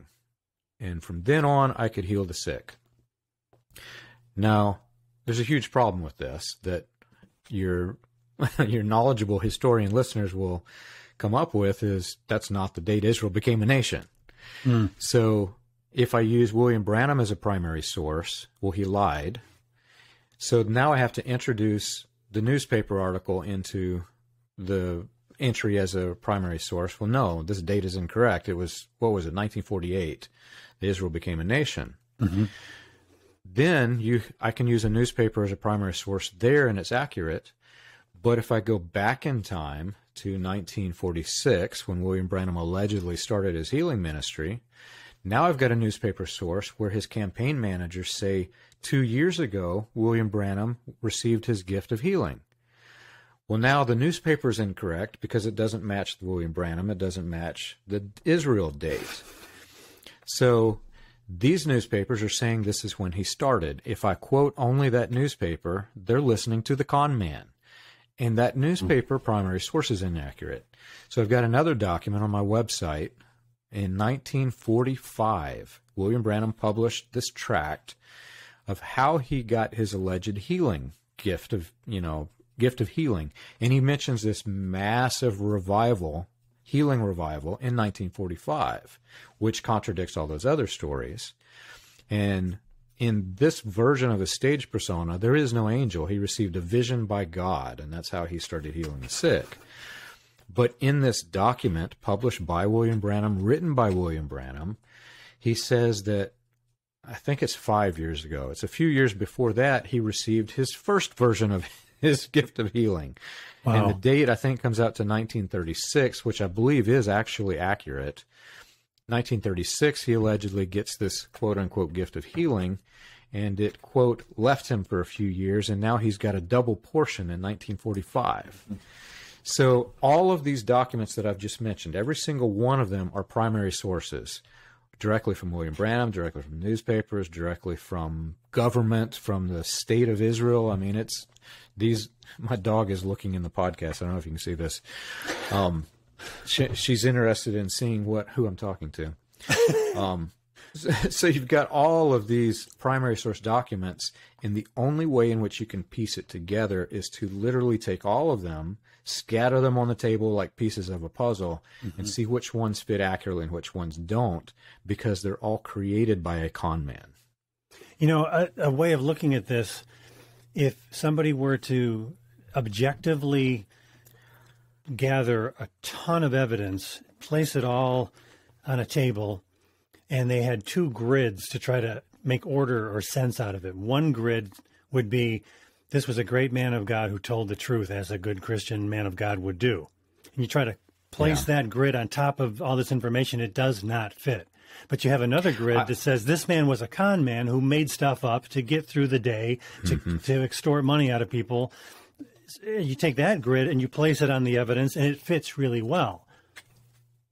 Yeah, yeah. Two of us have tried to make a timeline. I actually wanted to build my website around a timeline.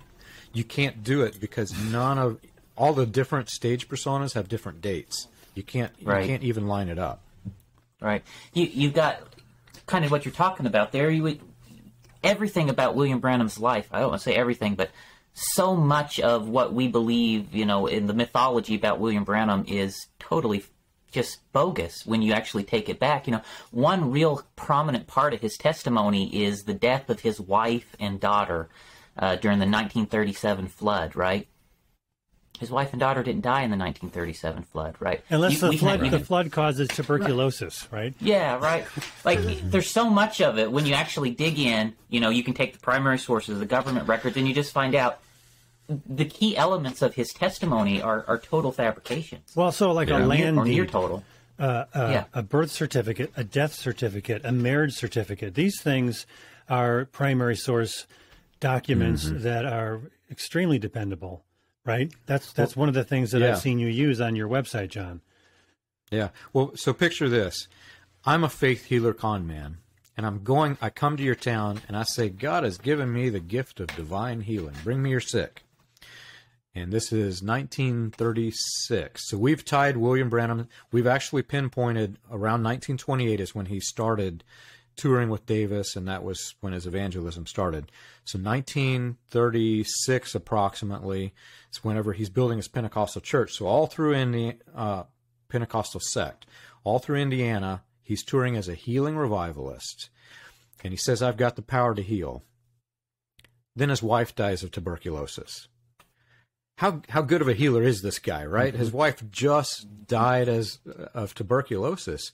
Well, he has to shift his stage persona and say, I didn't have the gift until after she died, and because she died is why I chose to divinely be inspired by God to get the gift of divine healing. Right. He has to lie. He's a con man. He has to lie. Yeah. Which is John Alexander Dowie's story. It's John G. Lake's story. You see the pattern repeated over and over again with these men. Yeah. What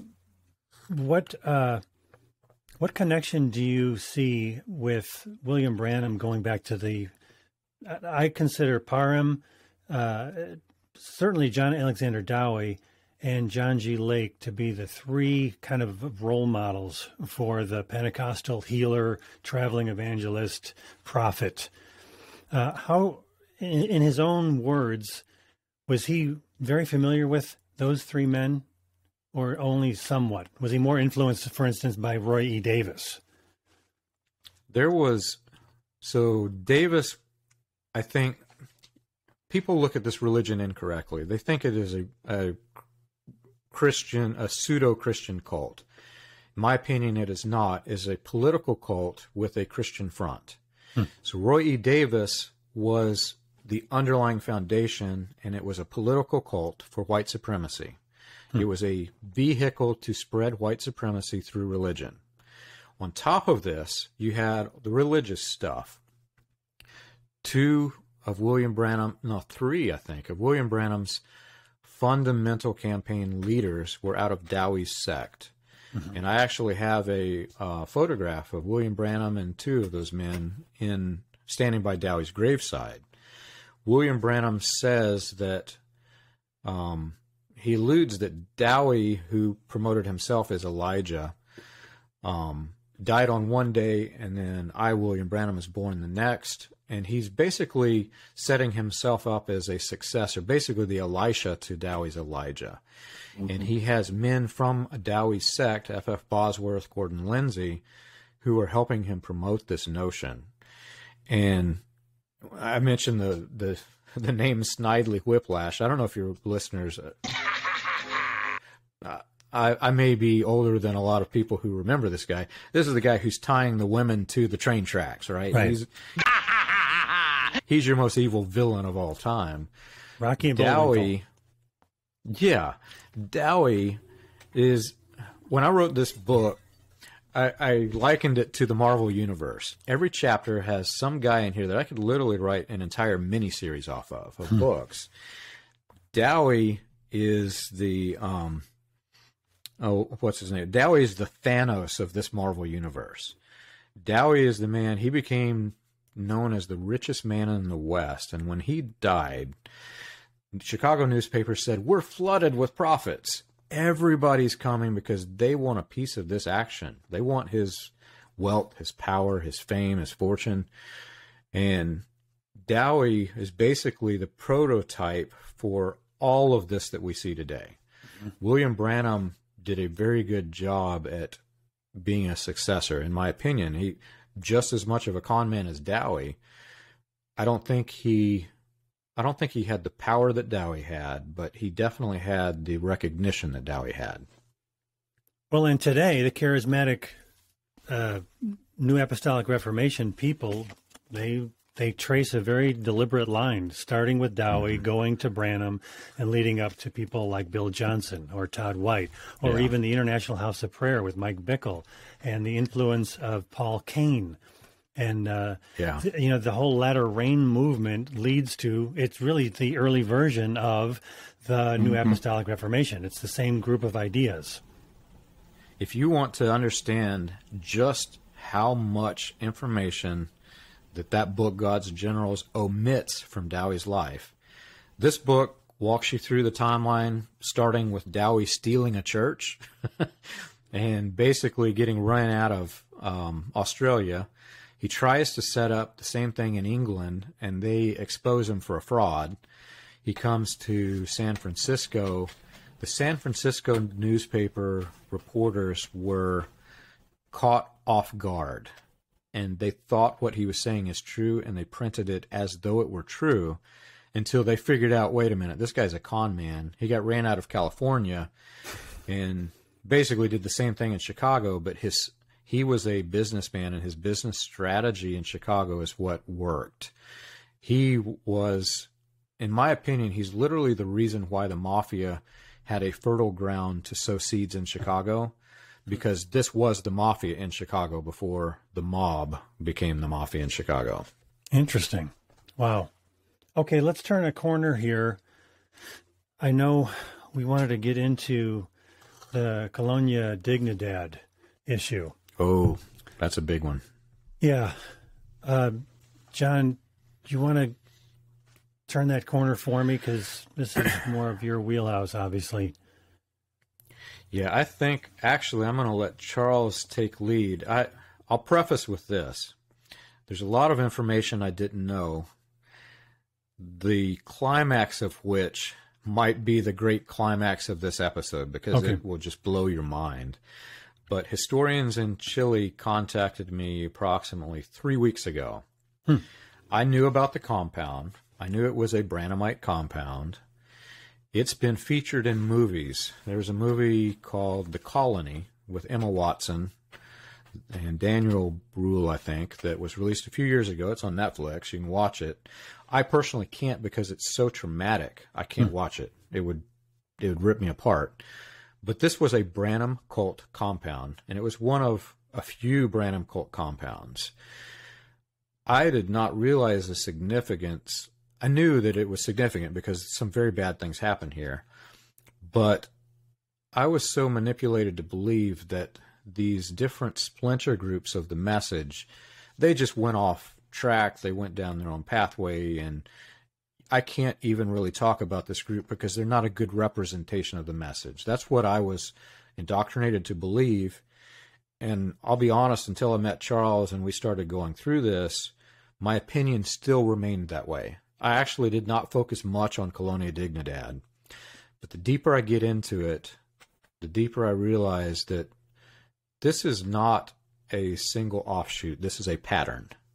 And there are a pattern of these things that exist. I've got many of them on my website now and quite a few more to come. But I'll let Charles take the lead and give the history, because your listeners, to this point, it's been interesting. When they hear this part, they're going to go, oh my gosh, what is this thing that what is this thing that the New Apostolic Reformation has used as their foundation? Yeah, I guess I can talk about that a little bit. You know, the Nazi connections actually come in through the white supremacy piece. Mm-hmm. And if you kind of go back to the early history of Christian identity theology, it was kind of birthed out of British Israelism. Mm-hmm. And I'm sure you've heard of that. Mm-hmm. Dowie was a British Israelite. Parham mm-hmm. believed in that. F.F. Bosworth. And a lot of early Pentecostalism was very influenced by British Israelism. And what you have is, as you come into the 1900s, early 1900s, 1910s, it starts to take on a very racial overtone, and the Christian identity theology is kind of birthed out of British Israelism. And there's a man in Los Angeles, his name was Philip Monson. He started a Bible school out there. He was loosely associated with Amy Semple McPherson and the Angelus Temple. And he started a Bible school where he was preaching what really would be the prototype of Christian identity theology. There was a protege at his school named Wesley Swift, and all this is fairly well documented. You can find this in reputable sources. Wesley Swift, and Wesley Swift grew really to be the father of Christian identity theology. This is happening in the 1930s, the 1940s, and Wesley Swift is also a Bible student at Angelus Temple.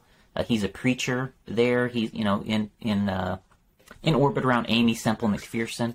He preaches at the Angelus Temple, has a lot of connections there. And Swift is also a leading member in the Klan in California. Okay, he's got an organization on the side called the Anglo-Saxon World Federation.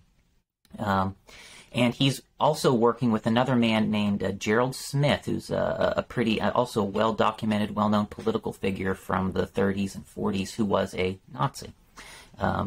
And so they're working together. Gerald Smith is supposedly the leader of the Klan in California at that time. And they're developing really the absolute worst racial parts of Christian identity theology in that period of time. And the Angelus Temple, you know, we certainly don't want to paint them as being racist or anything like that, but that network of connections they have throughout the Pentecostal movement, they're piggybacking on that. You know, the Angelus Temple was sponsors to the Sharon Orphanage, where Latter Rain started. William Branham, when he went to California, frequently held his revival meetings at the Angelus Temple. We can place Wesley Swift and William Branham together at different events. We have copies of Wesley Swift's tracts where we can see William Branham was pretty well reading out of his tracts in different points. We also have, we know members that were in Wesley Swift's Anglo-Saxon Federation, and some of those men were also the key players around the William Branham campaign. So we have lots of documented connections to show how William Branham, Wesley Swift, these things were interconnected. And that's really where William Branham got the Serpent Seed Christian identity theology from. Well, anyways, where the Nazi connection comes in is there was a group back in the 30s called the American Bund. And that group was actually, they were Nazis. They were real bona fide Nazis before the war. The government actually ended up shutting them down. And there's membership lists that the FBI generated from those groups when they shut them down. And there's a membership overlap from those groups into the Anglo-Saxon Federation, right, and also into these KKK groups. And so through all this, Wesley Swift develops a lot of connections to the Nazis, the Aryan Nations, the neo-Nazi movement. William Branham is also around the same element of people, and he also starts to develop these connections to some Nazi people. There's a lot of German immigrants that were in the Message in the early days, and basically we've kind of identified some of them were certainly Nazis of the real evil type. And that's really where Colonia starts to come into the picture. As Branham started to tour in Europe, especially in Germany, some of these Nazi figures attached themselves to him, or he sought them out. And John, I'll maybe let you take it from there. Yeah, so if you've read... I can't remember if you finished this book or not. If you've read this book, my very last couple of chapters talks about John F. Kennedy. And towards the end, a lot of people don't realize this, but the white supremacy Christian religions attacked John F. Kennedy heavily. Not just John F. Kennedy, but anything that supported equality, interracial marriage, especially anti-Catholicism. Kennedy was basically represented the Catholics in office. The Klan was heavily, especially in the state of Indiana, the Indiana version of the Klan was so severely anti-Catholic that they were actually more anti-Catholic than they were anti-black. There weren't that many black people in Indiana. So you've got this version of history, or you've got this point in time in history in when everybody's rising up against Kennedy. Roy Davis, who was William Branham's mentor, was actually a named shooter, which I mentioned in the book. There were several people that they thought might have killed Kennedy when the conspiracy started. I don't believe that Davis, knowing him, he's the Snidely Whiplash who tells the other Snidely Whiplashes what to do. Mm-hmm. There's no way Davis is the shooter. But if you've read... I can't remember the name of that book. It's on my website. But if you read the book... The government documents that tie Davis to this are significant. Davis was the head of the Klan in Dallas at the time. After the assassination, Davis transferred leadership and basically went in the ground and said, "No, I'm out." I'm not. And William Branham, that's when the point in time in which William Branham goes off the rails. Branham was heavily anti-Kennedy. So we've got all this background, and there are pieces to the puzzle that I did not have when I wrote this book. This historian from one of the universities, I can't give their name yet, contacted me from Chile. They're about to release a bunch of government documents later this year. I think September of this year is whenever his book and the documents are released. But the compound was heavily tied to a Message cult leader named Ewald Frank. From Germany. Frank personally baptized, I want to say it's like 200 or 300 of these people, made several trips to Colonia, helping them get set up and established. And William Branham's daughter mentions Frank in a very strange way in a letter that in which she's threatening her brothers, which I have on my website. I have this series of videos called the Sarah Branham Investigation. I just watched those. There's the other day. Yeah, so there's some information there that'll blow your mind. Well, she, if you read between the lines of what she's saying, she is threatening to out this thing that exists. I did not know it at the time. Even when I made the first videos, I did not know this until this historian contacted me and I started piecing it all together.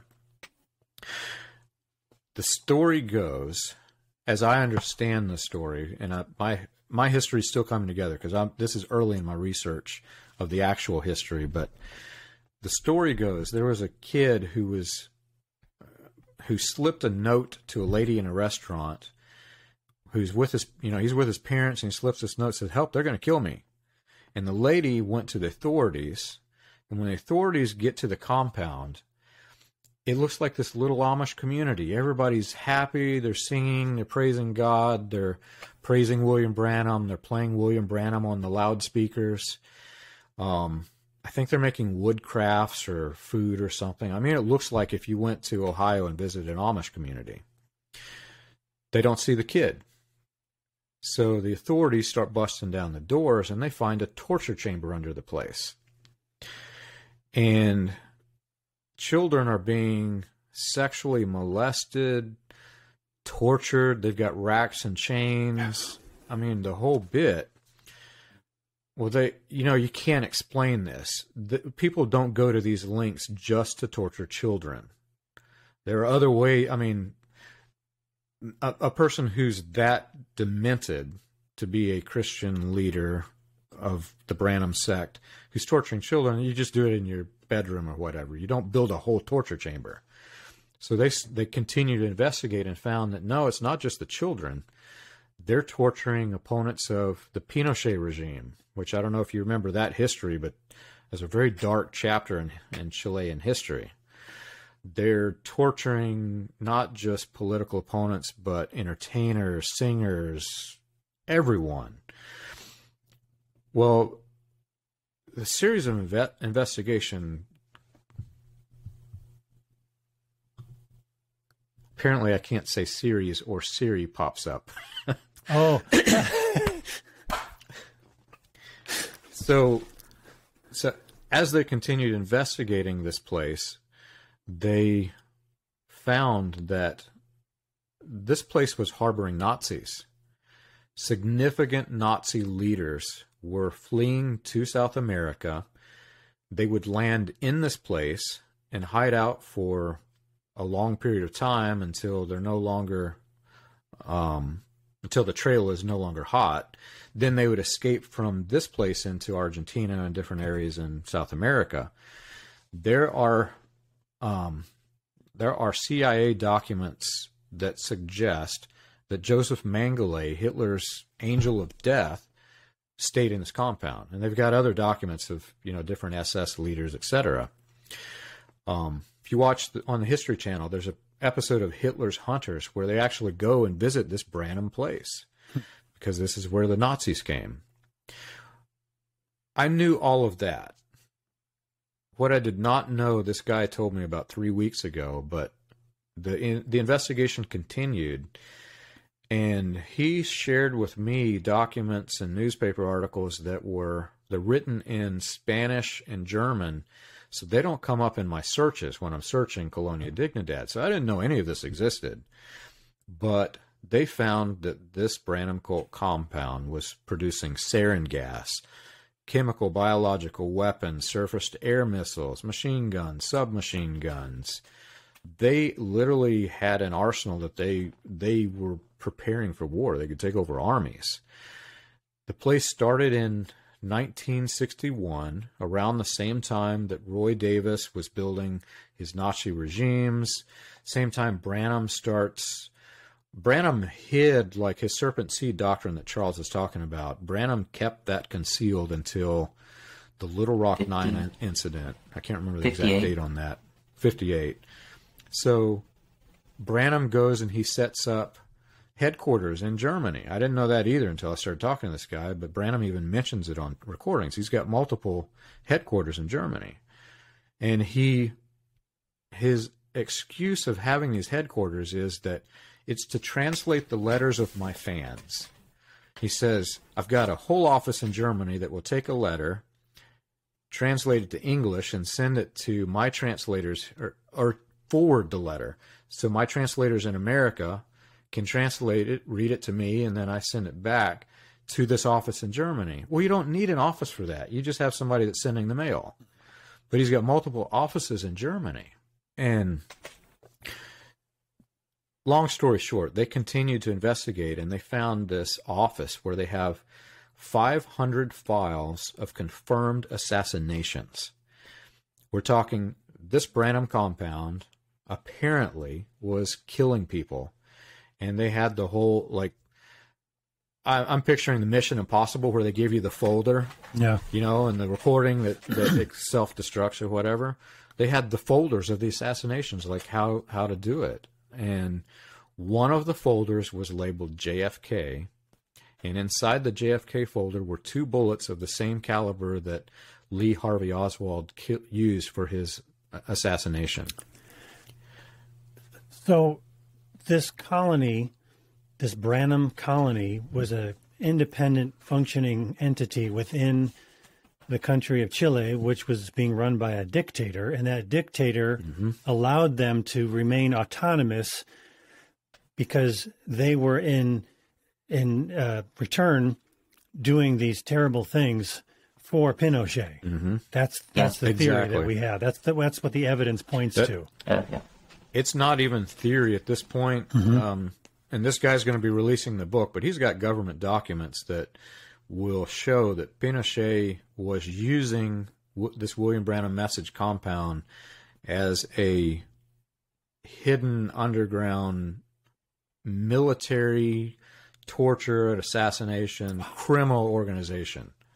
And it started in 61. So if people want to say, oh, that had nothing to do with William Branham, that came later. No, William Branham didn't die until 65.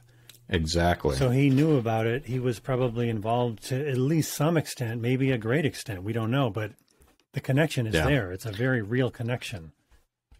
I can't, I'll be fully honest and transparent. I can't yet place him in the compound. Right. Okay. I can place him in South America. He made, how many trips, Charles? He made multiple trips to South America, right?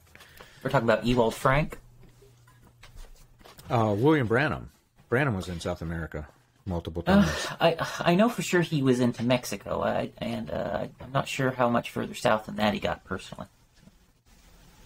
Okay. I'll have to look it up somewhere. I think I have a photograph of him in, it might be Argentina, but it's in one of the South American countries, and I think he mentions it. That's something I need to create a document on my website for. But long story short, I can't place him in this colony. This is the kind of thing that I will never find research for, because if you're doing something that is not just illegal from a criminal level of the FBI, we're talking, this is even beyond the CIA or today's NSA. This is top high level government security clearance operations, to the extent that the CIA was investigating this place. It's that level of bad. Did we mention Paul Schaefer? Because I don't think we... Not yet. Yeah. Paul Schaefer was the Message leader of this compound.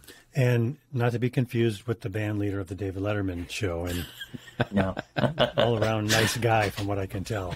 Paul Schaefer was not a nice guy. Yeah, this Paul Schaefer was a German who was the leader of the compound from the very beginning, or did he come after the compound was already established? Yeah, Charles, you know more about that history than me. He had some issues in Germany before he came to South America, right? Sure. So Paul Schaefer was in the Free Evangelical Church after the war. He actually been in the war. He was a Nazi German soldier during the war. I believe he lost an eye, but I don't know if he lost that eye in the war or how exactly that happened. He said he lost the eye in the war, Paul Schaefer. Anyway, he came into contact with William Branham during Brother Branham's, I still call him Brother Branham. It stays here, right? Quote unquote, Brother Branham. Yeah. Yes. And so he came in contact with William Branham during William Branham's campaign meetings in Europe. William Branham made multiple campaign tours of Europe in the 1950s, and he was at multiple of those campaigns, along with some other leading figures of the German Message community. Before he came in, he had actually already been accused of child molestation in the Free Evangelical Church. And I think that might have been part of why he was shopping for a new place to find a home, so to speak. So he came over, starts working with the Message. He's near a place called Krefeld, Germany, where another probably the largest Message church in Europe is located. And from there... he ends up in trouble with authorities again for child molestation. And so he's got to get out of the country at that point. He kind of goes into hiding a little bit in Germany. We're talking 1958, 1959. And he resurfaces again in Chile by 1961. And all of his followers then follow him, and help build up this compound in Chile.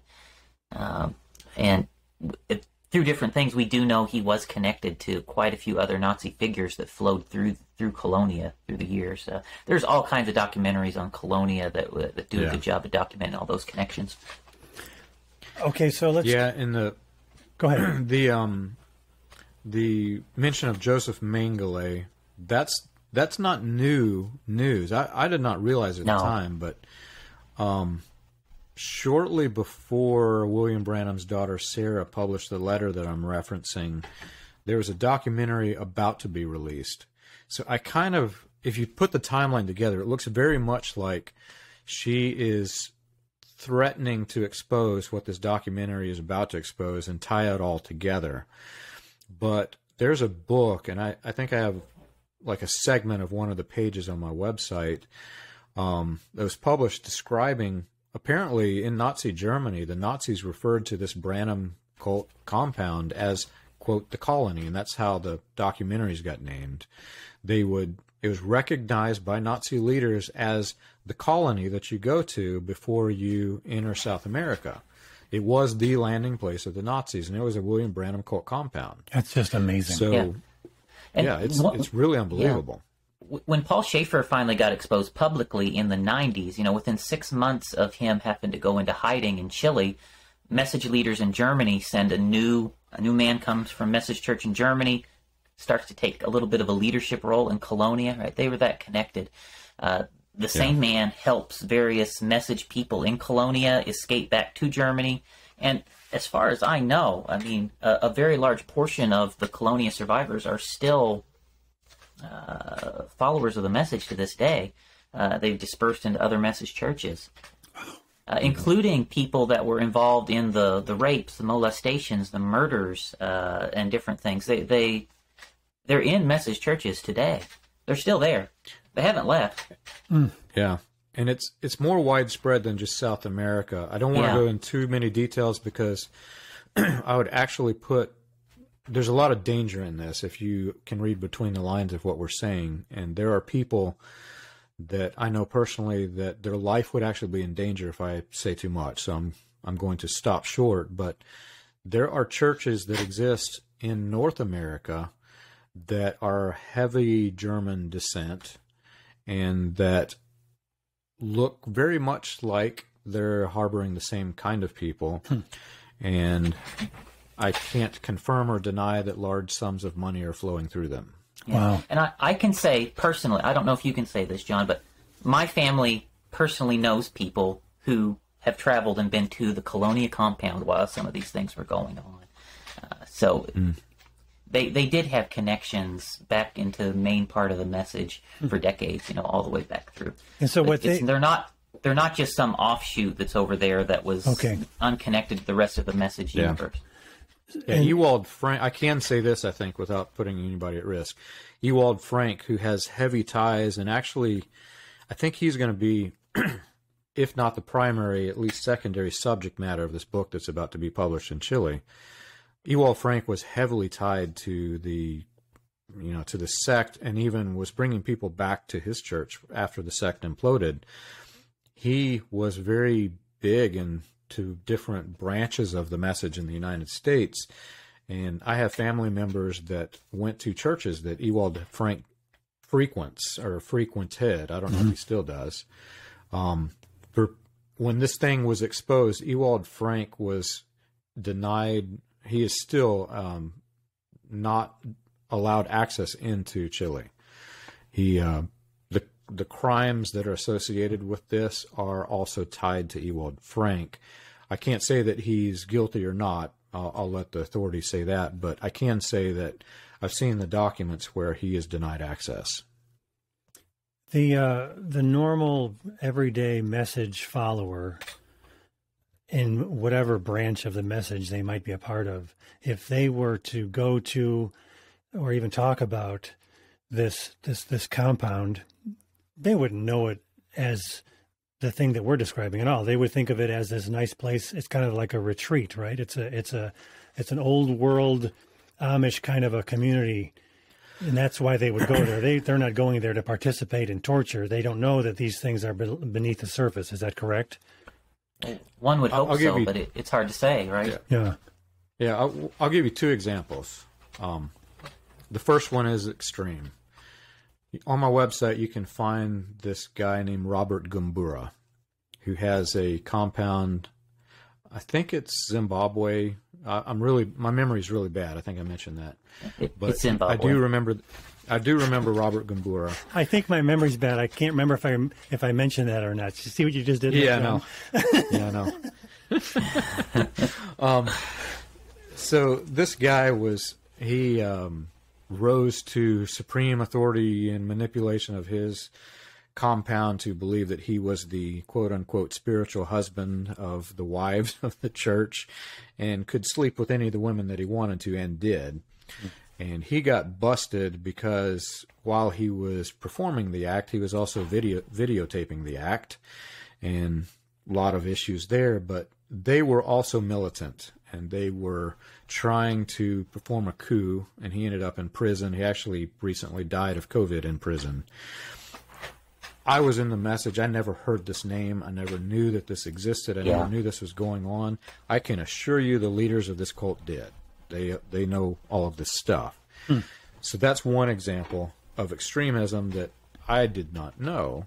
So there was no need for that control of information. There's no need to seed disinformation, because I didn't know this existed.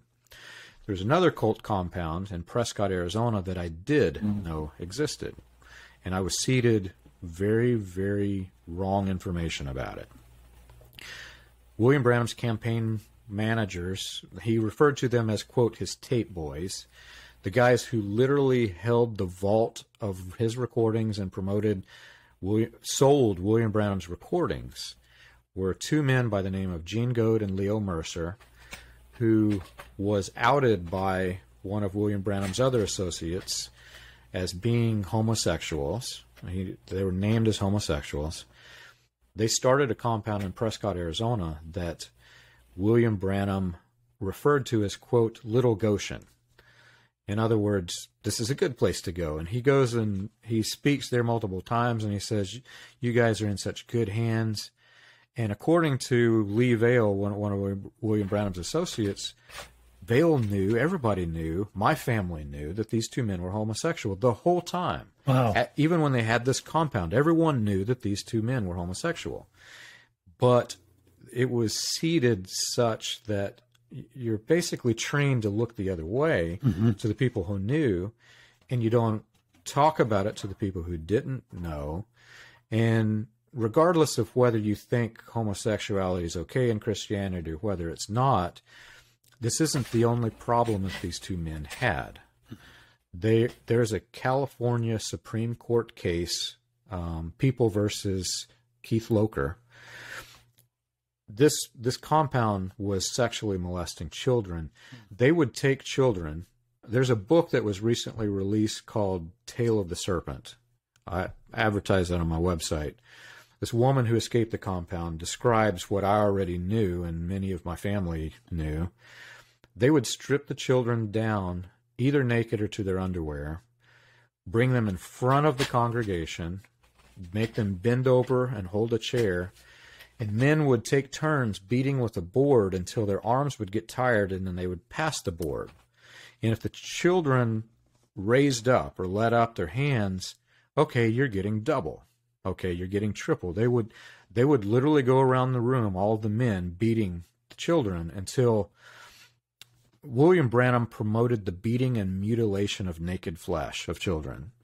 And these men were actually performing literally what William Branham spoke as praise to women who beat their naked children. They were actually doing it in this compound. And I'm not going to go too deep because this is very disturbing, but this was not even the worst thing that they did to the people in this compound. This is just one of the horrific acts. I knew this compound, but I was given disinformation about this compound. Yeah. Same thing in Jeffersonville here, John, in our church. You know, we had people that had escaped from that particular compound that had come back and even attended some of our churches, you know, and the abuses that were going on there were widely known among leadership. And, you know, according to different people, the abuses were going on all the way back to when William Branham was still living, and even when time frame he visited the compound himself. And, you know, it's really troubling because nobody ever was turned in for any of that. Nobody ever did the first thing to alert authorities, to call the police, to do anything to even try and stop or intervene when those things were going on. And almost every, I should be careful, a lot of senior leaders, certainly in this Jeffersonville area, were aware of that at the time. They didn't do anything. And so that's the kind of treatment leadership would often look towards. If they knew what was going on Colonia, no one would ever hear about it. It would be covered up completely. Okay, I've had enough. This is so disturbing. I'm almost speechless, which is really hard to do for me because I tend to talk too much. I want to end with something from both of you guys. I know what it was like when I stopped listening to the Amway motivational tapes, and I stopped going to the meetings, and I started seeing my life as mine again, and the sense of freedom that I had when I finally decided I wasn't going to be under the control of these leaders anymore. I can only imagine what it was like for both of you guys, because you were in a much tighter environment. You were completely surrounded by this cult. Tell me, as we end this show, how it felt to finally be free of that.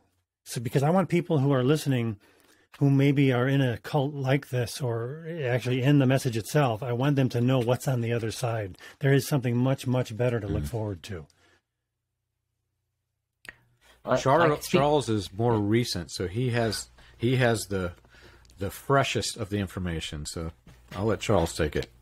Yeah, you know, I think for me personally, you know, once you started to wake up and realize what's going on and what's going on the periphery of this thing. You know, not everybody, and certainly not everyone in there is a bad person. There's lots of wonderful, good people. There's lots of good community in there. There's a lot of redeeming qualities, perhaps you could say, to it. So, you know, it's certainly not something you want to paint as it's just entirely black and ugly.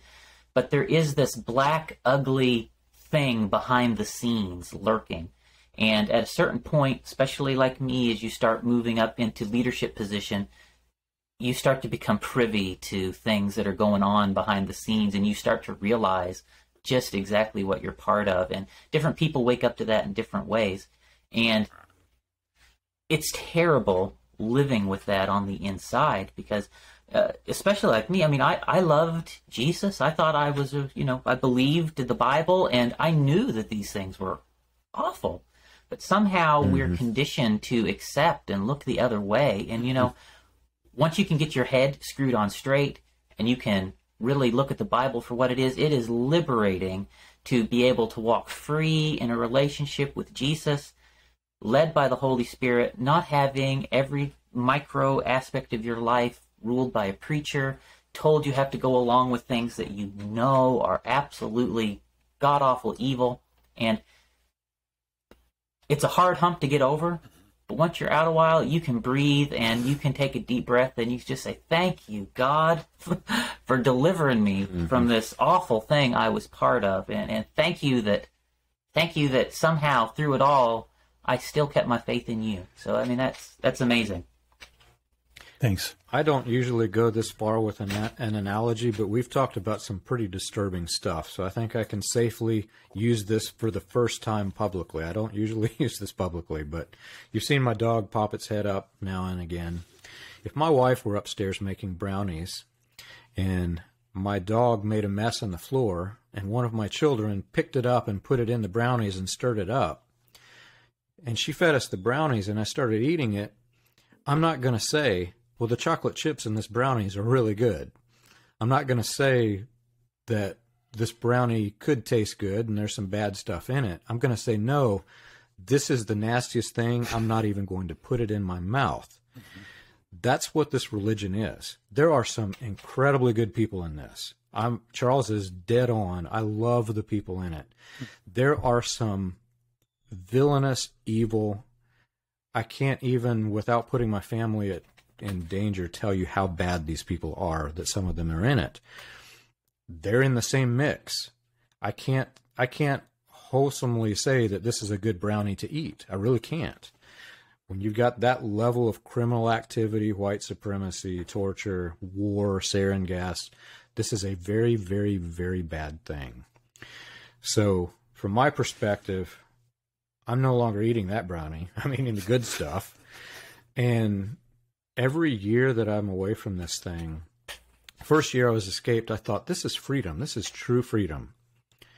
And the next year I look back at that year and I think, I was so deeply bound by my past that I was still in chains and I did not even know it. I'm free.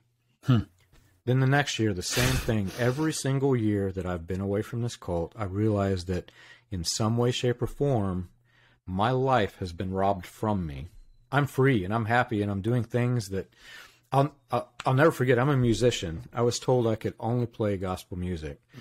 I only listened to it. And when I was in the mall or stores, I would do this thought blocking and I literally didn't listen to it. I would in my head, I would hum, I would chant. The first time I heard Bon Jovi, I ran upstairs to my son. Hey, have you heard this guy named Bon Jovi? Dead or Alive is awesome, man. So he turns it on. Yeah, Dad, I've heard that. It's great. And, I mean, we're experiencing music at the new time. Everybody, who, your listeners, they don't grasp the freedoms that we have that we were taken away from, robbed from us. Our life was robbed from us.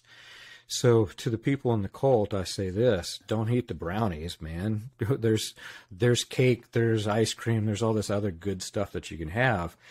And also, don't look backwards at what was taken from you. Experience it. Enjoy it. Because there's so much that we did.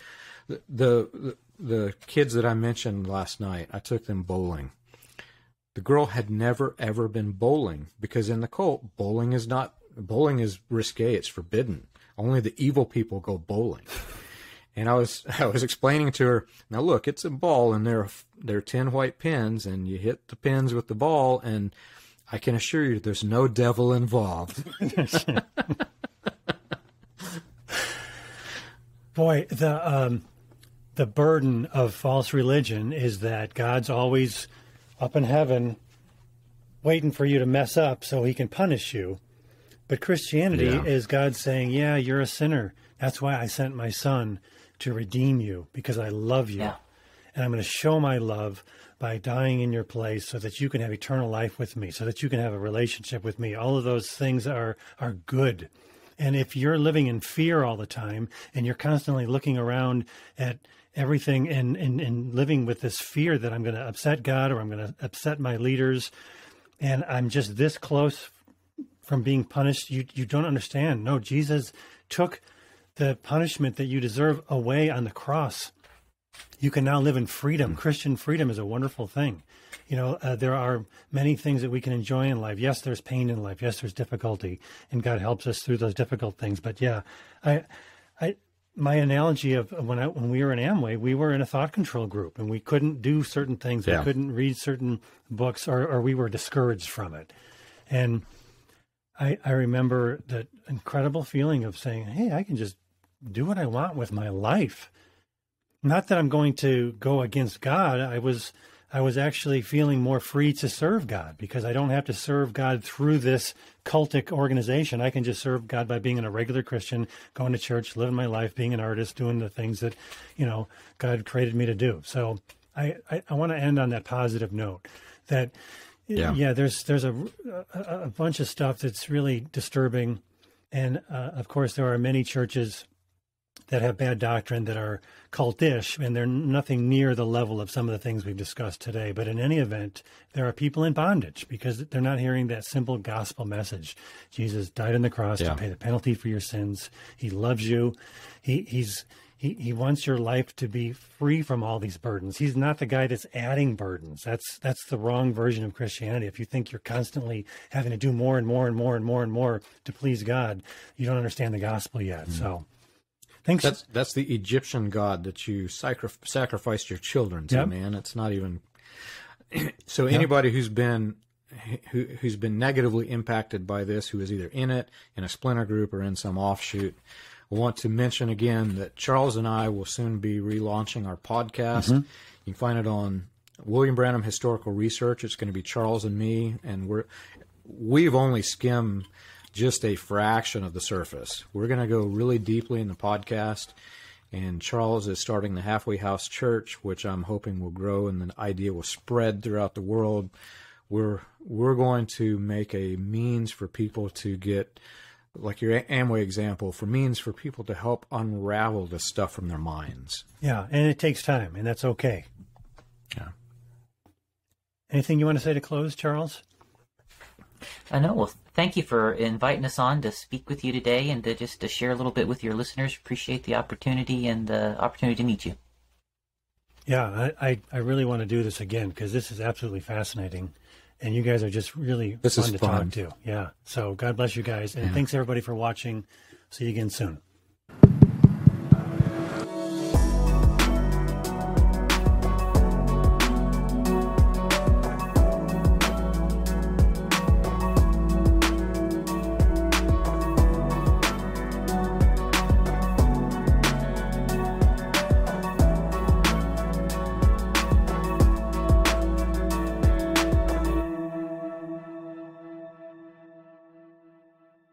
Basta!